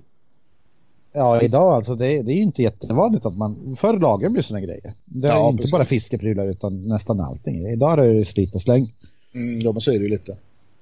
Eh, jag minns inte fan när jag bytte en ring senast. Det var länge sedan. Ja. Men, men förr i världen då, då lämnade man in spöt att fan toppen gick av 5 cm. Kan du fixa en topper? Ja, fan inga problem. Lämnar man in i fiskebutiken så fixar de det. Och sen fick man ett nytt spö, kanske 5 cm kortare men den funkar ju fortfarande. Oh ja, oh ja, absolut. Men de tiderna är väl förbi. För många. Ja, när jag fick ju hem tre spön ifrån Ebay i höstas där. Eh, så kunde jag inte hålla mig så var jag tvungen att slänga på en rulle och gå ut på gräsmattan här på baksidan och binda fast i garaget och stå och bända lite som jag gör. Grannarna har väl valt sig nu men jag tror de undrar vad fan jag höll på med i början. men eh, då ställde jag de andra två spöna i fodalen mot husväggen. Så naturligtvis blåste det ganska mycket så båda två spöna blåser ner. Och så har jag, jag bor i ett ganska gammalt hus och grunden är ju rätt så grovhuggen eller vad man ska säga. Så det ena spöet träffar den här kanten på grund på själva stenen eller vad säger stenblocket. Var på toppöglan slås rakt av, alltså klingan slås rakt av på ett spö som jag inte ens har packat upp i förrådet. Oh, på tre gamla folkspön då. Så det, det var ju lite lätt gråtfärdig men det fick jag faktiskt ordning på sen. Jag tog en gammal eh, quivertip och eh, tog en bit så den var precis så den passade inuti klingan då. Eh, och eh, limmade fast den och lindade runt lagningen eller man ska säga då. Och sen lite lack utanpå det. Och det, det höll faktiskt. Så det går, ja. man ska alltid testa att laga det först. Det lättaste är naturligtvis att kapa den bit. Men när man ska ha när man har lite diagnoser och ska ha tre spön samtidigt. Jag tänkte att, precis på det. Så vill man att de ska vara lika långa. Det påverkar inte fisket extremt mycket. Kort. Nej, alltså Nej. fisken bryr sig inte speciellt mycket om det skiljer några centimeter på ett av spöna. Men, men man själv gör det när man ska sitta och glo på skiten sen. Så det, det, kan vara ett tips till någon som har något spö som har gått av en liten bit att testa. Ja, slakta något gammalt spö man har eller som sagt en liten sån här quivertip eller någon form av glasfiberpinne eller man ska säga som, som passar helt inuti då. I och med mm. att klingan får en ganska mjuk böj eller man ska säga man tror ju det här det kommer gå av direkt. Nej för du får eh, hur ska jag säga själva klingan böjs ju så mjukt hela vägen eller man ska säga så det blir inte det här brott stället så lätt som man, som man tror. Så det, det, går, det går oftast att laga spön om man bara vill. Ja. Det, det är värre med så här rena krossskar eller man ska säga när det är helt uppfläckt flera decimeter. Men då är det inte så lätt att göra någonting med det kanske. Men har det gått rakt av som det gör många gånger då, då är det faktiskt inte helt omöjligt att få ordning på det. Mosat i en bildörr, då är det kört. Ja, då är det lite, lite värre förstås. Det är ingen bra idé. nej, det är det inte. Jag har inte lyckats med det än. Det är därför man kör skåpbil så att man kan bara kasta in sina spann. Ja, precis. Det är faktiskt. Jo, men om man kör som du kör en sån här Skoda och ska göra en läng- längre resa. Ja, för dig är det ju alltid en risk. Men Ja, ja. för, för vanliga människor, men jag menar, det är ju sällan att det är alltså jättemycket plats kvar.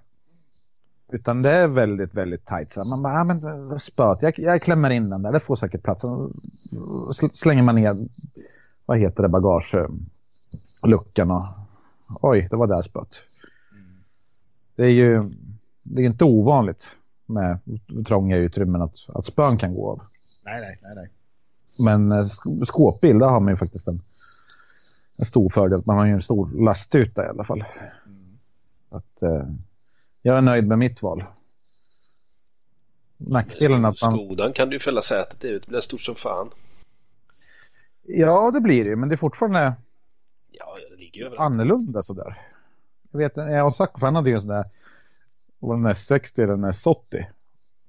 Och så skulle vi köra karp och du vet två sängar och skottkärra och allting man hade med sig. Och sen till slut spöbägen. Och de hamnar ju alltid överst. Man bara, men kommer det här gå? Ja, ja, ja, det är bara att klämma in. Och sen, ska, vi, ska vi chansa att stänga luckan? Ja, men gör det.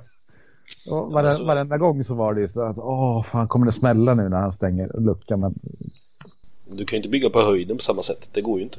Nej, de hade ju den här skidgrejen du vet med mellan baksätena som du var tvungen att liksom ha spöna in först. Och sen fick du börja lasta på med karpsängar och sånt där. Så att det, var, det var alltid så här lite grann när man kom en upp i vägen att fan, mitt karpspö gick där.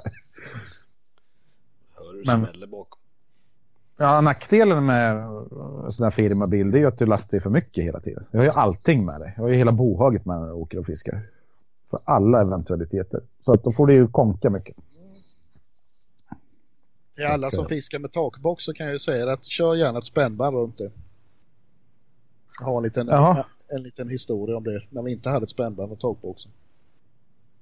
Flög, den, flög tagboxen av? Nej, men den öppnade sig. Aj, aj, aj. Och vad hade du där i då? Vi skulle ner Anna. till Frankrike fyra grabbar och köra karp. Så vi hade spön där. Och stövlar och lite allt möjligt. E- E- E18 eller plockepinn?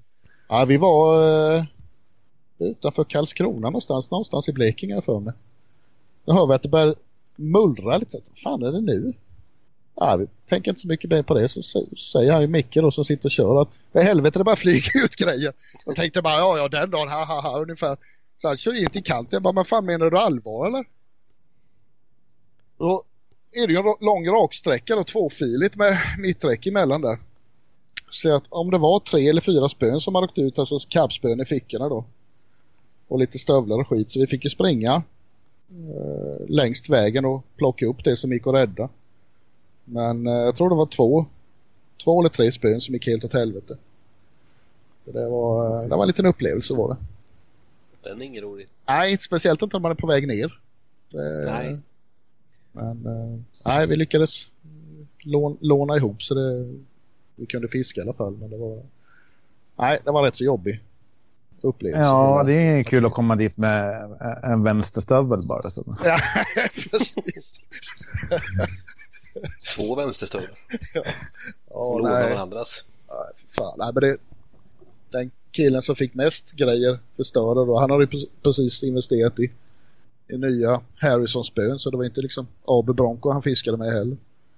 Så de var helt, helt oanvända så ser de ligga på, på vägen där man ser den ena långtradaren efter den andra köra rätt över spöfickorna liksom. Det, nej, det, det var Den lite tra- den det var, det, var, det var lite traumatiskt faktiskt. Det var, nej fy fan. Man borde skicka tillbaka dem dit man har köpt dem. Att det, ja, det är nog en transportskada här. Ja, jo, precis, precis. 87 delar per spö. Ja, nej, det... Var det under en lastbil.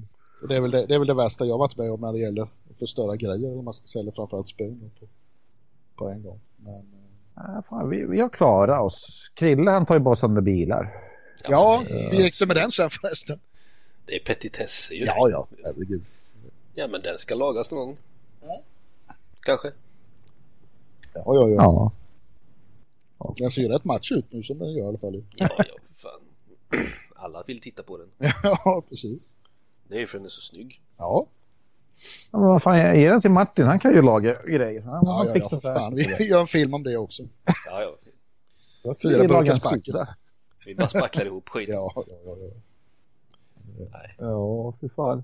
Nej, jag tror fan vi har klarat oss bra. Men det jag är livrädd för det är ju de här... ehm, jag har ju sådana här garlic dip till exempel som är så här superkoncentrat.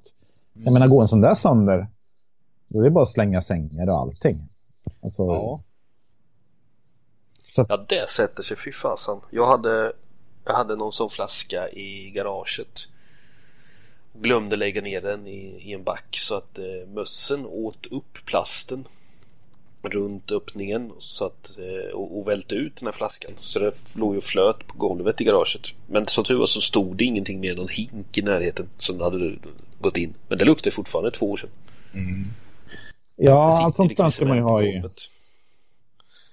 Alltså, rejäla plasthinkar med lock eller någonting sånt där. För att det kan ju, jag menar åker man ner någonstans och alltså, där går paj i bilen. Det är bara att ställa in resan. Det kan ju för fan inte ligga i ett tält som luktar vitlök. Nej, nej, nej. Ja, den där luktade ch- chilikorv och hampa tror jag det var. Eller något. Den luktade ju död. Grotesk doft som man möttes av varje gång man gick in i garaget. Det hade varit för jävligt med, med möss och råttor den här vintern. Alltså, jag tror jag har haft ihjäl sju stycken ute i fiskeboden än så länge. Jag brukar inte ha några problem med råttor och möss och någonting alls. Nej, jag har också haft mycket. Ja, det- det- Alltså de här små är en sak, men de är liksom mitt emellan möss och råtta i storlek. En sprang iväg med fällen. Jag tänkte, visst fan hade jag fyra fällor? Jag hittade bara tre när jag gick ut. Så bara hörde jag att det var något som krafsade och det satt en jävel bakom spöforalen liksom, inne i ett hörn. Så vad fan ska jag göra med den? Jag fick ju ta min gammal bankstick och slå ihjäl den. Det var liksom inte så mycket annat att göra. Jag tänkte jag släpper jag ut den, då kan man springa in och börja käka på något annat sen. Då var det en annan som satt i en sån här genomskinlig Ikea-back som hade gamla ja, pop-up-burkar och dipper och skit. Han satt ju kvar då och glodde så jag tog ut hela den jävla backen och ställde på tomten. Ta- Ta samma bankstick och stå och hugger liksom som en idiot. Jag bara hoppas att det inte kommer någon djurrättsaktivist eller någonting och frågar vad jag håller på med. Eh, Ja, de där jävlarna alltså. Ja men alltså det... Ja, för fan vad vi garvade när vi kom till Cashgirl i år. Palle, han, Just han hade ju det, fått möss. Ja, jo. Så som jag förstod det så hade han ju haft boilies i garaget eller någonting. Och sen hade de ju tagit dem där och sen byggt bo i hans handskfack. Ja.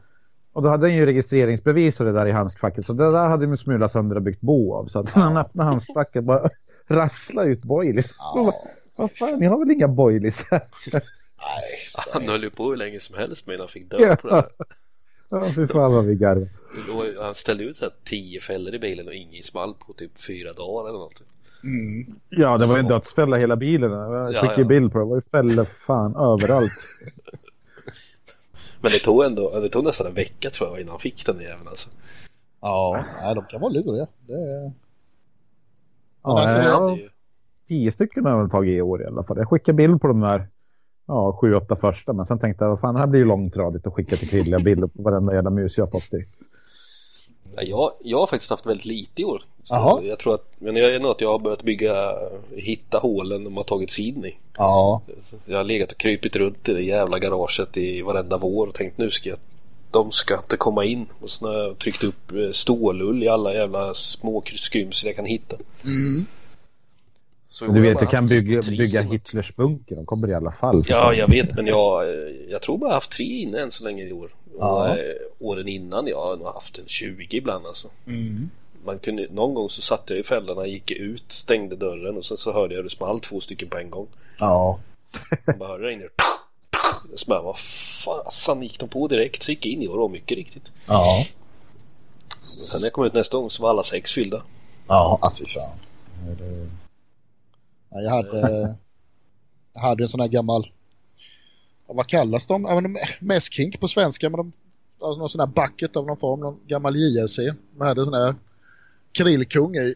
Och det luktade väl smaskens tyckte de, så de gjorde ett stort jävla hål och gick in i det där. Tänkte, jaha, Ja, det här blir bra. Men så tänkte jag, undrar om jag har fått ihjäl alla nu, för jag hade inte, det var ingen fälla eller någonting som hade löst ut på ett tag. Så tänkte jag, men om jag kör in en, en tuss med papper i det där hålet, så borde jag ju se om de har rivit ut om de fortfarande är och springer då. Ja, de tyckte det var för jobbigt att riva ur den där jävla pappersgrejen, så de gjorde ett nytt hål i den där istället. Så de är, ja, de är inte väluppfostrade de där kräken. Nej, det är de fan inte. nej jag fick ju hål i min mäskbalja också. Jag började blanda mäsk och för fan, en mäsk över hela köket. Vad i helvete, Ja. stort jävla hål i sidan. Det tänkte inte jag på. Jag kollade inte på om det lyser igenom när man lyfter. Så det var Nej, bara att ja. köpa en ny mäskbalja. Jag undrade ju var, jag hade en påse med, jag tror fågelfrö som låg framme ett år. Så tänkte jag, vad fan tog den vägen någonstans? Alltså var det inte mer med det. Sen framåt vågkanten så skulle jag leta upp mina stövlar som stod i garaget. Satt ner foten men jag kom inte långt för där hade de gjort med matförråd. Så där var alla frön. De hade burit dem från kortsidan liksom genom hela garaget så, och lagt dem där i. Ja, den är mysig. Ja, Ja, det är jävla ambitiösa jävlar egentligen. det är Ja. det. Då, det ska de Jag menar vad blir bättre av att man flyttar på fröna? Man ser så här, men här finns det frön. Men vi flyttar på dem fem meter. Då är de ju safe. Ja, Ja, precis. Kan de inte lika gärna ligga kvar där då? Ja, man kan Uppenbarligen tycka det. inte. Ja. Men eh, ja, det var spännande. Det var bara att gå Ja. ut. Jaha, ska vi gå vidare i agendan här då? Japp, japp. Eh, vad var vi senast? Fiske? Ja, det var Vimman du skulle satsa på i år. Dalälven. Yes. Inga, inga annat som du, någon vatten som du är sugen på att besöka eller? Jo, ja, det är det väl alltid. Alltså, tidigare år så har jag försökt... Vad sa du? Du har inget drömvatten så att det där måste jag besöka innan, innan man dör eller bucket list. Jag har väl besökt de flesta så sätt som man får fiska i, håller på att säga. Men alltså, eh, det är inte så mycket kvar så. Många, många vatten har ju bäst före-datumet gått ut, eller om man ska säga så. Vissa grejer har man ju missat. Det är, väl, det är väl ett fel många metare gör också, att man tar det lite för givet. Ja, men jag kan köra det nästa år, eller jag kan åka dit då och då. Nej, det är inte säkert alls.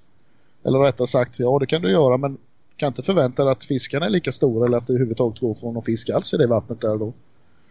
Så det är, alltså, ska man vara taktisk i specimenmetet då ska du hålla koll på vad är bäst just nu. Och ska du, sen ska du lägga så jäkla mycket tid du bara kan i det vattnet som är, alltså den arten, det vattnet som är bäst för stunden eller för det året.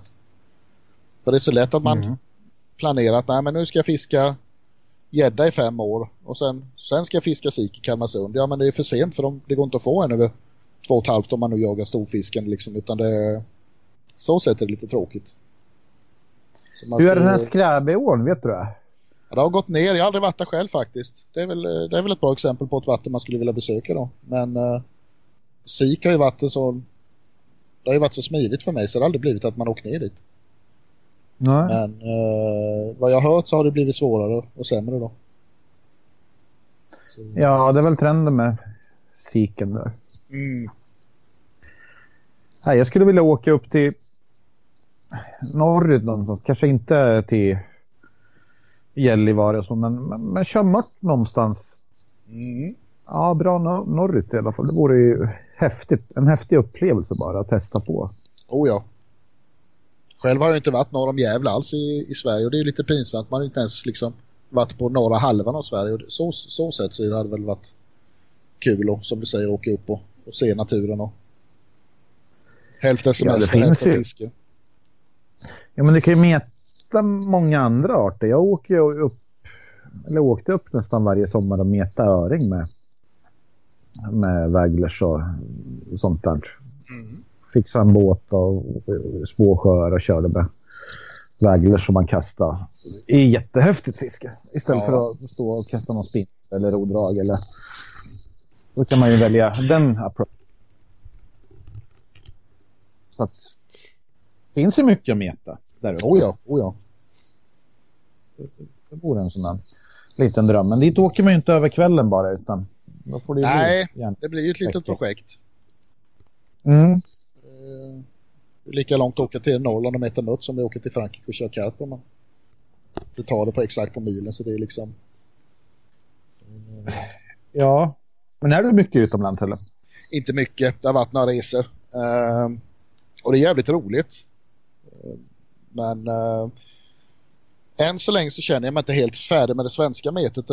Jag, jag känner folk som liksom att nej men jag kör inte, jag fiskar inte alls i Sverige knappt utan jag åker ett par resor utomlands och kör karp istället. Det ger mig mer och det är möjligt att man kommer dit ändra dag men jag känner väl fortfarande att det är många arter i, i Sverige som lockas. Jag har så jäkla svårt att släppa det. Speciellt, i, jag har sagt det till mig själv, jag åker inte utomlands i maj alltså. Jag, jag har mina arter jag vill fiska i Sverige tills jag känner mätt på det. Mm. Eh, så vi får väl se. Men det är jävligt kul är det. Ja. Ja, det finns ju, det finns ju för mycket att meta. Ja, ja. Liv, tycker jag. Ja, ja, men det är som vi varit inne på förut om någon hade velat anordna en resa till England och fiska barb, då hade jag hängt på direkt. Det hade varit riktigt, riktigt häftigt att uppleva. Mm. Ja, det där har vi snackat lite grann om att dels att man skulle kunna fixa till en sån här barbresa. Det är ju inte alls omöjligt. Det skulle nej, vi nej. kunna ordna. Nej, Men, alltså hitta, hitta folk tror jag inte är svårt. Det är nog nej, det är svårt att hitta någon som vill arrangera det. Nej, precis. Nej, det skulle vi nog kunna fixa. Eh, på något vänster. Men då får man ju ha den här att alla hjälps åt så då löser det sig. Mm. Eh, men däremot åka till eh, någon mässa i England. Alltså göra en gruppresa att man tar 15 platser och sen åker man på vintern och besöker någon av de här stora metmässorna de har. Mm. Mm. Det vore ju grymt häftigt. Ja, ja precis. De har väl, körs väl mycket nu va, i den här tiden. Jag tycker jag sett att det har snurrat runt något det är ett par av de här större som rullar nu i februari. Mm. Jag vet inte hur länge är det de får fiska? Innan det blir förbud där borta. Ja, det är en bra fråga. Jag vet inte. Är det... Men det släpps det... väl igen i juni eller något sånt där va? Ja, 16 juni. Frågan är om det är mars ja. från februari ut eller något liknande. Eller om det är ja. från mitten av mars till mitten av juni som det är fiskeförbud. Mm, det kan vara så. Allt rinnande vatten i alla fall är det ju så i England. Mm. Mm. Men man har ju sett nu på jag är med i någon sån här Barbuff-grupp i Facebook. Fasen, det har kommit upp några riktiga jävla klossar där borta nu. Ja. Jäklar vad Sjukt häftiga fiskar. Ja, det är väl det kan ju kan man ta med sig i väskan? ja, det löser Nej, men där skulle jag vara jättenöjd om man bara fick en. Alltså, ja, det behöver inte ja, vara en jättestor. Jag vet inte om de har någon vatten som kan ta emot ett x antal meter, om man säger sju, mellan 7 och 10 pers. Och kunna ha ett hyfsat mängd fiske så att alla kanske får en åtminstone. Någonting Jag har ingen aning. Det ser ju enkelt ut när man kollar när Matt Hayes fiskar, men det är ju en annan sak. Oh, jo. men det var väl, eh, vad heter det, fiskekompaniet där. De grabbarna som driver där var väl över i England. Jag vet Kalle la upp någon bild. Mm. Eh, fiskat barb. Mm. Han har ju fått någon vet jag. Ja. Så det måste vi fråga honom när vi träffas nästa gång. Ja, precis. Ja, John har ju också varit och fiskat barb, det vet jag. jag kommer ja, han har, varit, han har varit ett par vändor va? Ja, han körde ett föredrag om det i Oskarshamn. Det måste vara många år sedan nu för sig, men det var ju riktigt jäkla intressant alltså. Ja. Jo, för jag för mig om han har varit ett par vänner i alla fall. Ja. om det. Ja. Nej, men det är som du säger Tomba, jag hade, jag hade velat få en. Åker man till Frankrike och kör karp eller någonting, då, då har jag ju lite större krav eller mål på när det gäller storleken på fisken. Men jag, jag skulle bara vilja få en. Det, det hade liksom räckt. Det kanske är något vi får planera in till 2021 då. Ja, varför inte? Göra något sånt där. Alltså mässa, mässa, jag tänkte på det, åker man bara till, säg Angling Direct, en av deras butiker, så, så är det ju fetare än en, vilken ja. mässa som helst i, i Sverige. Ja, det är ju, det är ju så. Det är så otroligt. Jag var i Tjeckien och uh, det var ingen fiskaresa, vi åkte dit med kompisarna bara och skulle ja, vara i Prag så här. Och så tog vi någon vandrarhem slash hotell strax utanför centrum då. Och så anlände vi dit mitt i natten och så kollade vi vad fan Shimano står det stor skylt mitt emot hotellet. Så smet ner där på morgonen och då var det en fiskebutik. Rätt stor. Och gled in och kollade. Och det var ju, det var ju bara mete. Man hade en liten, liten hörna för lite spinnfiske. Men annars så var det bara boilies och spön och, och du vet, you name it. Och det var ingen stor butik i deras mått mätt utan det var en sån liten halvobskur fiskebutik bara. Men man tyckte det var så jävla häftigt för du såg ju bara så här hyllrader med olika beten och det är så overkligt för mete är så jävla litet i Sverige. Här har man ju verkligen så här met, meterhörn med. Du får så här, borsta av dammen innan du ser vad som finns i paketet. Ja, men de har ju bara slängt lite i ett hörn så därför det var så. Ja, man får videos från videos från Angling Direct. De har ju de här spöhörnorna. Alltså det är ju fan tusentals olika spön. Alltså, fan vad kul det vore. Och bara se det där. Ja. Gång. Så att, det skulle man kunna ta i samband med Barbresan i så fall. Då. Ja, definitivt. Ja, det hade varit jävla häftigt bara få se det. Men jag vet inte, kan man skicka hem grejerna? Eller det smidigare att ta någon stor, alltså via posten eller ska man krångla in allt på flygplan eller hur fan gör man? Jag har en, en kompis som, som var i och besökte England och gjorde precis som, som du säger där och knatade in i de här riktigt stora affärerna. Och han hade ju en, en betjänt med sig i princip. De är ju så jävla service-minded där så han frågar liksom vad vill du ha med dig eller vill du skicka? Och det här vill jag skicka, det här vill jag ta med mig nu liksom. Så det, det, det är inga konstigheter alls. Ja, i och för sig. Du kan ju beställa från butiken så kan du lika gärna skicka därifrån. Det, det har du ju rätt i. Eh... Och då kan man ju känna på grejerna på plats. Ja, ja, precis. Frågan är ju nu när Brexit. Ja, precis. Det, det kan ju bli lite spännande. Mm. Hur det, jag tänker just fraktpriser och annat kan bli. För ja. idag, jag menar, best, jag har beställt någon gång från Angling Direct sådär och det är ju gratis frakt över det är ju bara struntsumma, 500 spänn eller något liksom. Mm, precis. Ja, men åker man upp dit och ska fiska barb, då kan man ju lika gärna köpa spöne där då. ja, varför inte? Ja, men alltså det blir ju samma fraktkostnad om du ska frakta dina från Sverige och, och tillbaks då. Mm, Man ja. blir billigare. Blir det ju. Du slipper ju en resa. Ja. Får spöna på flygplan. Åka dit utan kläder. Bara köra ja. jeans, jeans och t-shirt så köper du allt där på plats. Ja, ja en vänsterstövel. Ja, ja. Nej, men jag menar fraktar du ett spö eller fem spön, det är, alltså på flygplan, det är ju samma pris. Det är ja. ju en tur. Mm. Så den kostnaden blir nog inte större bara för att du har några extra spön där. Det väger ju inte mycket. Det är, vad, vad väger ett spö? Det är ju 175 gram eller något sånt där. Ja, men alltså visst är det genomförbart är det Ja. Det Nej, det måste vi spana vidare på. Bättre att köpa ett billigt spö.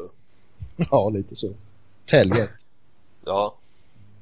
Barb, hur stark är den? Ja, precis. Det funkar med en träpinne och lite nylonlina. Ja, ja.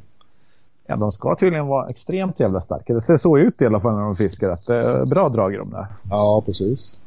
Ja, jäklar vad, det, vad de går loss alltså. Ja, för den ser ju så här slö ut på bild. Alltså man, man skulle bara se fisken så tänker man att det där kan ju inte vara mycket liv i. Nej, Men nej.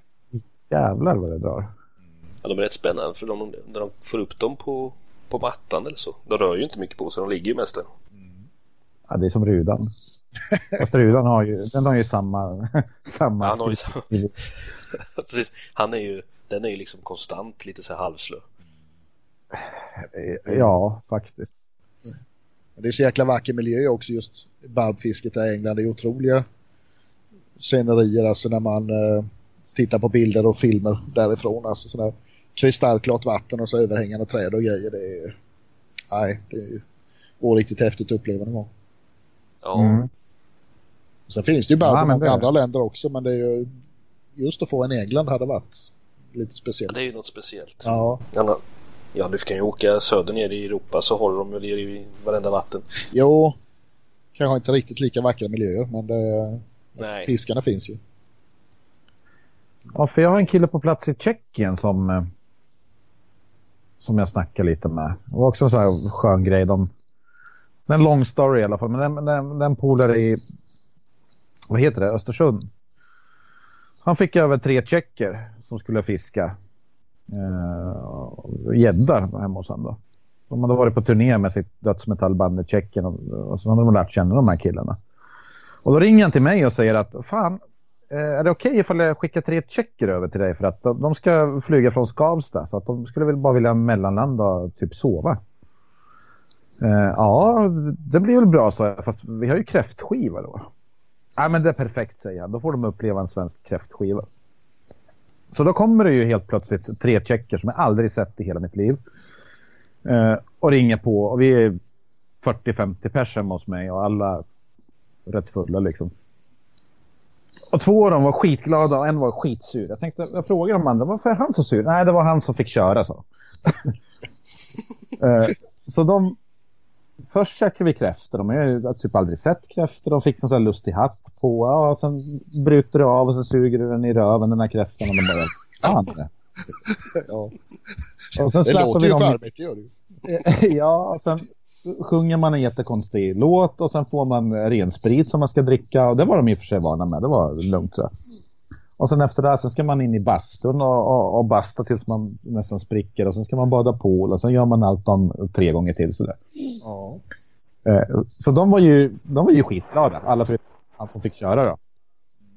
Eh, så har jag haft lite kontakt med den här killen. Han addade mig på Facebook och sånt där. Så, så när vi var i Prag så gick vi över någon bro. så jävligt mycket stora färnor som simmade där. Och jag kastade någon brödbit eller vad fan jag hade korvbit jag hade med mig.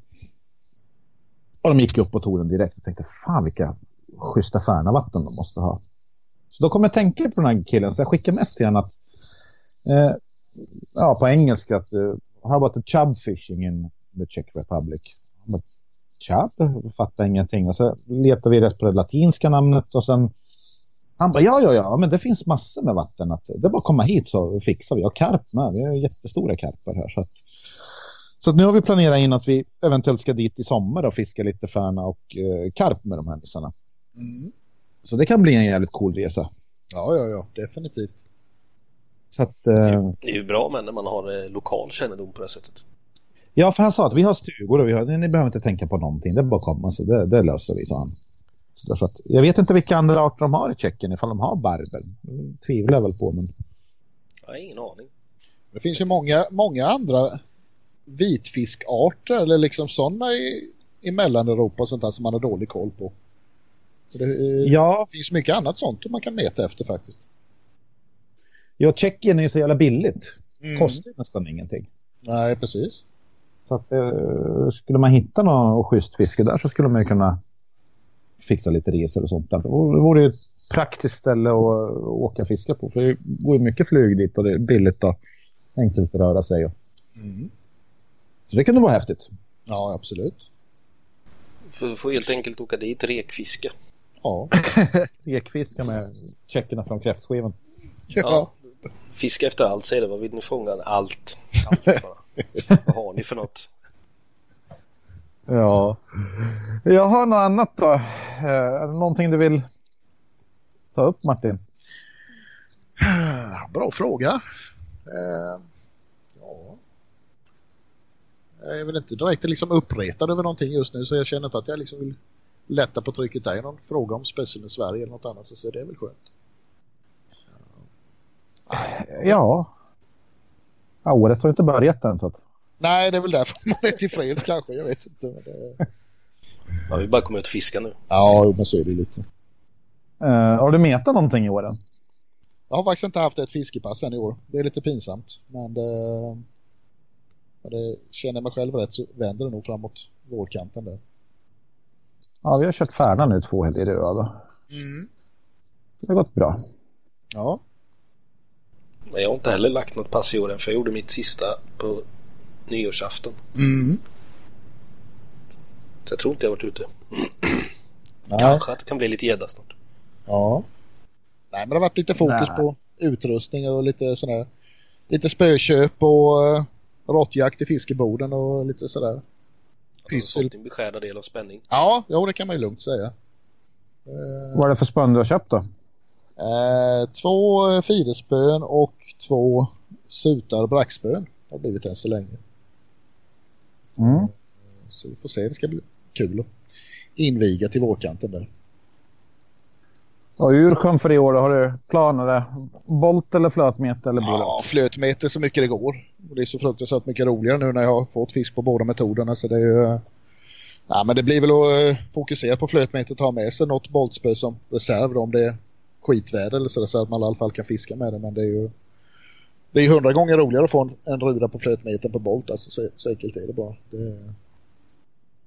Ja, och sen för varje resa man gör där så blir det ju Alltså enklare kanske det inte blir, men man får ju lite mer självförtroende för det man håller på med. Oh ja, oh ja.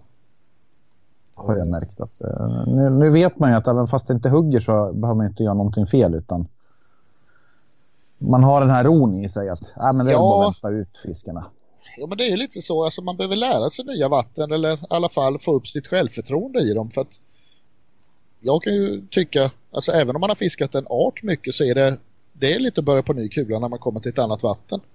Och liksom, ibland funkar de gamla taktikerna men ibland måste man tänka helt annorlunda för att lyckas i det här nya vattnet. Så det är, och, nu känner jag väl ändå att ja, ha självförtroende när det gäller tackel och krokar och flöten och allt sånt där liksom just på flötmötet till, till rudan då. Det var ju lite satvik i början. Man har hört mycket historier både det ena och det andra och vad som funkar och inte funkar och sånt där. Men nu känner jag att jag att jag har den biten klar eller vad man ska säga. Nu kan man ju lägga fokus på att testa olika beten och platser och sådär istället. Då vet man att själva utrustningsbiten är under kontroll i alla fall. Ja. Just det med stora fiskar och sånt där. De, de är ju egentligen inte alltid så mycket svårare. Det är bara att de är väldigt eh, selektiva med vilka tider de är på stöten. Mm. Och om du, om du tar en mindre färna så kan du ju hugga när som nästan. Men skulle du få en riktigt stor färna så får du nog fiska väldigt specifika tider när de är lite på stöten. Oh ja, oh ja. Och samma är det med, med ruda och, och, och mört och många olika arter. Att det är just det där att man, man hittar ett ställe och då får man ju nöta där kanske 24 timmar eller någonting för att se vilka tider de är på, mm. på hugget och så. Det är väl den ron man bygger upp sen när man har, när man har metat att det, man förstår att det kommer ju inte hända första kastet oftast. Nej, precis. Det, det, tar tid. Men just med Färna har jag märkt de senaste åren att många gånger är man, man tror på platsen, vad fan jag har fått fiska förut, ja, men jag får gå, gå bort dit och, ställa, och testa. Så att oftast är det faktiskt inte platsen som är dålig utan det är betet man använder som är felaktigt. Så ja, det, det kan vara en annan faktor. Det lönar sig många gånger att ha med sig många olika be beten när det gäller färnafiske. Så det även om man tar ett, ett favoritbete så kan det vara ge resultat jäkligt snabbt om man byter till något annat har jag märkt. Alltså. Så det, man får inte stirra sig för blind på, på ett bete eller sådär utan gärna ha med sig lite olika och, och testa med sig. För det, framförallt om man får ett bra påslag på, på ett bete och bomma så kan det ju löna sig att byta till ett annat så får man ett lika, lika kraftigt påslag igen eller man ska säga. Så det... Men byter du bete helt och hållet eller kör du mycket dofter och sånt där? Jag vill gärna byta helt och hållet. Alltså från bröd till ost eller från ost till korv eller något. Alltså gärna mm. både storlek, lukt och färg på det eller man ska säga. Eh, för, byta så mycket man kan på en gång eller man ska säga. Ty tycker jag har funkat bättre. Mm. Så gör jag ofta med. Sen ska man inte underskatta små beten alltså. Jag, jag har fått bra med färna på majs och sånt där. Gärna om det losvidar lite först och sånt där. Men det är liksom det är lätt att stirra sig blind på bara lite mer salta och stinkiga beten och sånt där. Men de tar gärna sött också bara om, om man förmäskar lite eller sådär på det. Alltså det. Ja, vi tänkte ju prata med Karl att uh, köra mycket boilies nu för att de är ju tacksamma att mäska med. Mm. Man har ju ofta uh, långa sådana här lugnflytande sträckor där man anar att här kan det gå några riktigt stora färder men då kan ju mäskning vara ett sätt att kunna dra till dem på ett och samma ställe. Mm, absolut. Och där blir det ju lite grann att vad fan, vad, vilka boil ska man blanda? Söta och salta och stinkiga och fruktiga. Eller... En boil är ju inte bara en boil utan det har ju både färg och doft och när du lägger ihop alla kombos så blir det ju några hundratusen olika Jaha, ja, möjligheter som du kan, dels med storlek och färg och allt det ja. där. Ja, det Men det tror jag absolut. Ja. Nej, att, då får man ju fundera ut lite grann att hur fan man ska mäska. Alltså vilka, ja, liksom färg och doft och sånt där. Då, för vi vet att boilies kommer vi köra med, men jag har aldrig kört boilies till fan och så. Nej, men det är lite märkligt för jag menar, det är ju likadant i England. Jag har inte sett någon engelsk fanartikel där de liksom, ja ah, nu har vi mäskat upp en boilies här i ett par dagar. Fan, nu ska vi se om det ger något resultat. Det är nästan ingen som använder det. Jag vet inte varför. Nej, för att gå och kasta i, kasta i en påse med räkor, det vet man inte. Det blir inte många kvar till fanerna. Nej, men precis. Det... Så att det enda bete som du kan mäska med, det var, ja, i och för sig abnorma mängder med majs går väl säkert att kasta i. Men boilish känns ju mer... Tar du lite större... Boilish och stor pellets borde ju funka mm. ypperligt. Ja, absolut. Pellets med. Mm. Där jag körde ju jag en del med i... Jag har testat några gånger. Jag har mm. kört mycket så här 14 14 mm pellets och allt vad det varit från att jag har hittat i garaget och sen bara manglat ihop. Mm. Och sen även mindre bitar typ eh, hampafrön och lite majs och lite sånt där har ju blandat och gett lite. Mm. Mm. Sen kan det vara att du inte behöver köra med boilies. Alltså det räcker att du mäskar med boilies men eh, bottenmeter med räka så kommer de förmodligen ta den också. Det är bara att du har dragit ihop fiskarna eller, eller just den fisken som du är ute efter. Ja. Men det var ju som när jag och Palle körde ju något höstpass där. Då mäskade vi ju som fasan på morgonen när vi kom. Och så körde vi ju natten med Bolt. Och, eh, då fick jag en på, på morgonen på någon, det var ju en rätt liten pellet faktiskt. Mm. Eh, så att vi, där körde vi ju rätt mycket stora beten som vi mäskade med men hade ganska små på, på håret liksom. Ja. Så det var lite kul att det funkade. Mm. Sen var det inget att hänga julgranen så sett.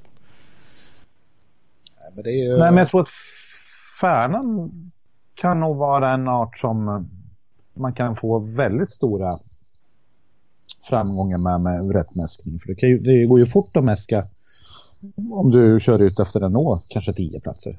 Och kör du det varannan dag eller någonting så kommer du förmodligen att kunna förkorta tiden Alltså den här tiden som du behöver lägga ut och meta varenda sträcka. Utan du vet att här, här är mäskat så här kommer de förmodligen vara. Och sen kör man en, en kväll på varje plats eller hur man gör. Så jag tror att det är en jävligt bra taktik. Så har ju några vet jag i alla fall som har gjort så i framförallt Svartån. Då har de ju bestämt sig för en sträcka så de har legat där och mäskat i en vecka och fiskat. Mm. Och liksom mer eller mindre väntat på att fisken ska komma in istället för att leta efter dem. Ja. Så mm. Så de har ju bara boltat i sju, tio dagar eller någonting. Och sen hållit på och mäskat in med pellets och boilies och allt vad de har kört. Mm.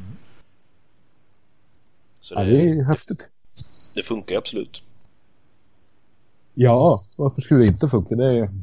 Men det är att typ färnafiske är så jävla roligt att man, man, man, man har en liten väska med sig och sen springer man ner för ån och metar lite här och lite där. Alltså, där glömmer man ofta bort den här att man, fan, man, Fan, jag är specimenfiskare, jag ska få en stor. Nej, men fan, det är så kul att få färna bara. Alltså, ja, det, är... det, är väl den... Ja, det är väl den arten jag är minst... Ja, så här, specimen när, när det kommer till platser och... Det är bara kul att fiska. Mm. Ja, men det finns vissa arter som är roliga att få även små exemplar av. Jag tycker mm. varje abborre är rolig att få lite för att de är lite... Det är inte så lätt att få en liten abborre kan man säga länge. Nej, men alltså oavsett så att och likadant med färna, men det, alltså, en gädda på 7 hektar eller 1,5 kilo, det är inte som man hoppar jämfota av glädje. Alltså, det är, men, men just ja, abbor och, och färna är sådana arter som det varje, varje exemplar är roligt att få faktiskt kan jag tycka. Ja, det är mycket action i hugg och drill och häftiga miljöer och sådär. Mm. Det är mycket det där kring, kring fisket som ger en extra dimension också. Ja, precis. Så är det. Ja, nej, har du någonting annat att tillägga? Nej, inte vad jag kan komma på här och nu. Du passar på i så fall att uh, rekommendera Billy Holmqvists skarpbok där jag precis läste ut den och den var otroligt läsvärd. Mm, så uh, köp gärna den. Ni som lyssnar och inte har gjort det för den är klart värt pengarna. Ja, jag har kommit nästan halvvägs tror jag. Mm. Eh, man fastnar helt klart. Ja, men den är så jäkla lättläst. Ja, eh. och, eh, ja nej, han, har, han har verkligen lyckats fånga det här med berättelserna i det på något sätt. Mm. Det blir inte den här uppstakningen som vissa böcker kan bli. Nej, men det, nej, den är skriven på ett jäkligt bra sätt. Alltså. Det, lagom nördig. Den är liksom, ja. Det vore väl något för dig Martin, skriva en fiskebok? Ja, jag har börjat lite sådär.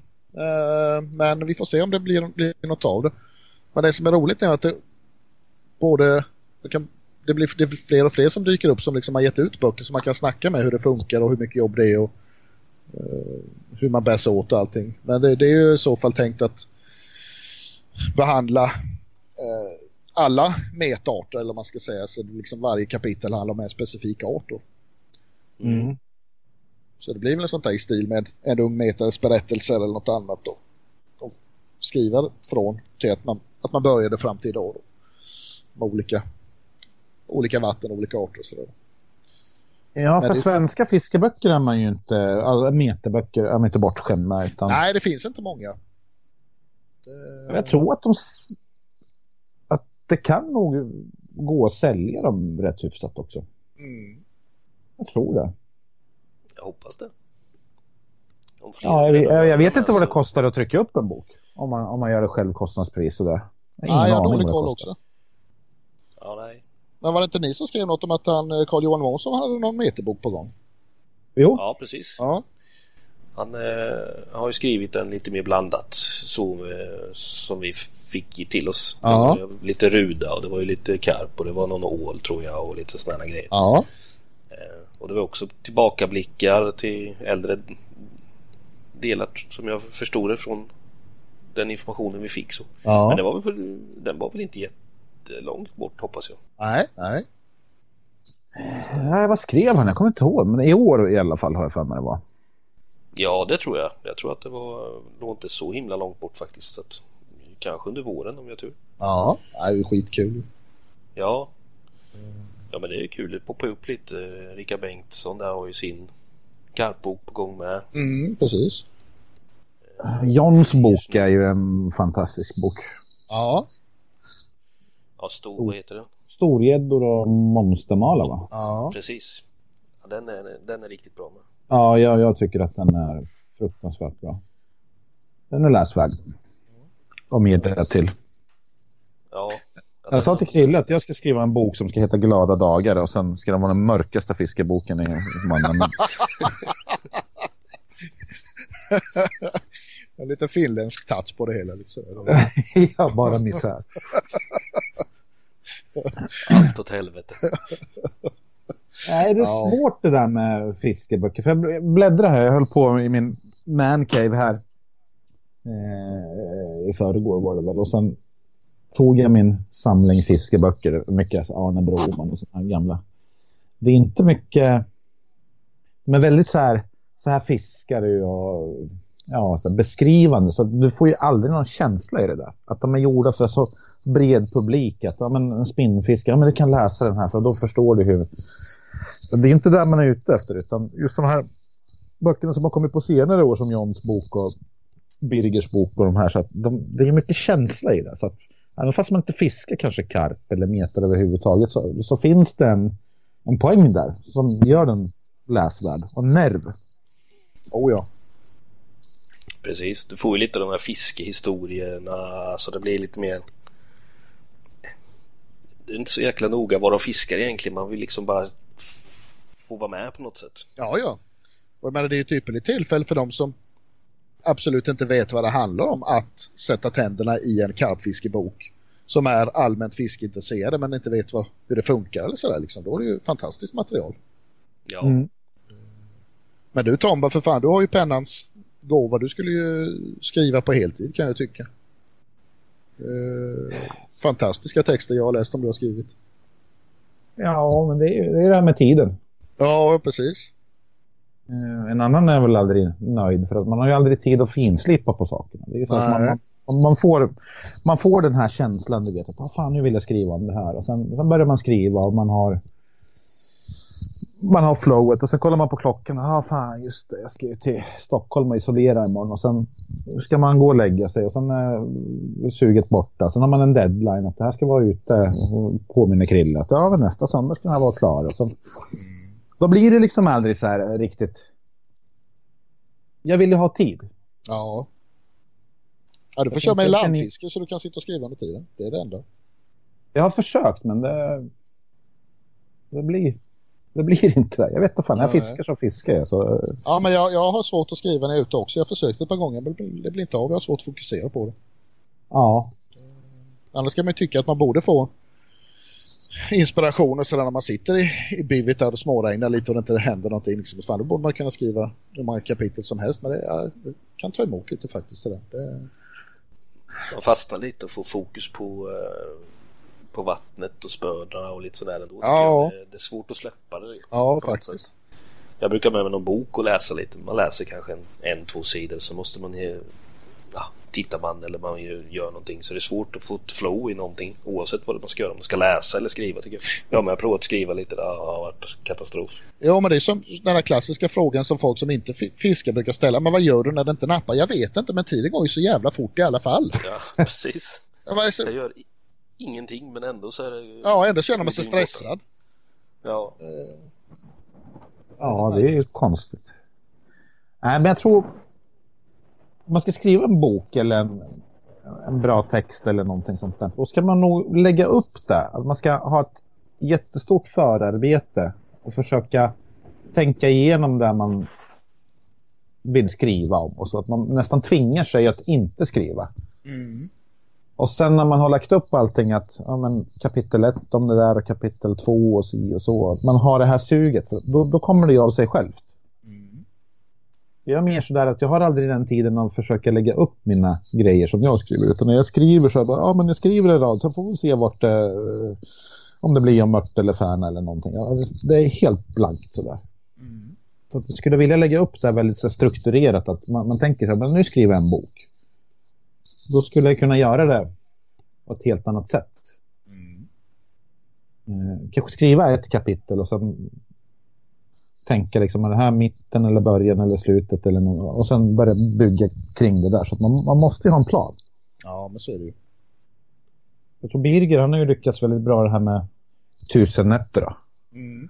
Det är någon form av milstolpe, så då har han ju planen klar. men då kan han ju börja från dag ett och sen avsluta på uh, den tusende. Ja, stora fördelen som han har gjort som han skriver i boken är att han har fått fiskedagbok och det är ju en enormt viktig källa för att få bra underlag i sina berättelser. Man säger, det har jag aldrig jag gjort så det blir lite rätt sådär halvminnen för de flesta passen och att många detaljer går ju till spillo när man gör så. Det kunde vara liksom, vad fan det var ju den gången det regnade sin i helvete eller att bivet gick sönder eller jag körde fast med bilen. Alltså de här små grejerna som gör att berättelsen blir så mycket intressantare att läsa. Det, det glömmer man bort många gånger tyvärr när man inte antecknat det. Så det, det kan ja. bli lite torftiga texter när man skriver händelser som liksom är för gamla eller man ska säga. Ja, sen är det här att vilka personer kan man ha med i en text? Är det, är det okej okay att skriva om alla? Är det okej okay att skriva om allt? I alla fall när jag skriver, för det brukar ju vara lite konstiga texter ibland. Så då kan jag gott och väl förstå att alla inte vill bli insyltade i det där. Nej, så är det ju. Så är det. Så att eh, som Rosen till exempel, han har ju frågat, är det okej okay att jag skriver om det? För att, eh, ja, för fan, det är bara att skriva. Ja. Så att... Eh, Undrar vad han visste vad han gav sig in. ja. ja, men vi gillar Rosen. Det är en bra kille. Ja, vi gillar Rosen. Ja, det är klart vi gör det. Men absolut, fler böcker, det, det behövs ju. Jag, jag, tror att de... Vi kanske inte är jättemånga som metar sådär, men jag tror att de flesta kan uppskatta en bok. Jag tror att Birger kommer sälja bra av sin bok. Mm, ja, absolut, det hoppas jag. Det... det känns som att det är en sån här skön bass kring boken just nu. Ja. Sett den på många ställen och... Så att jag hoppas att den säljer bra.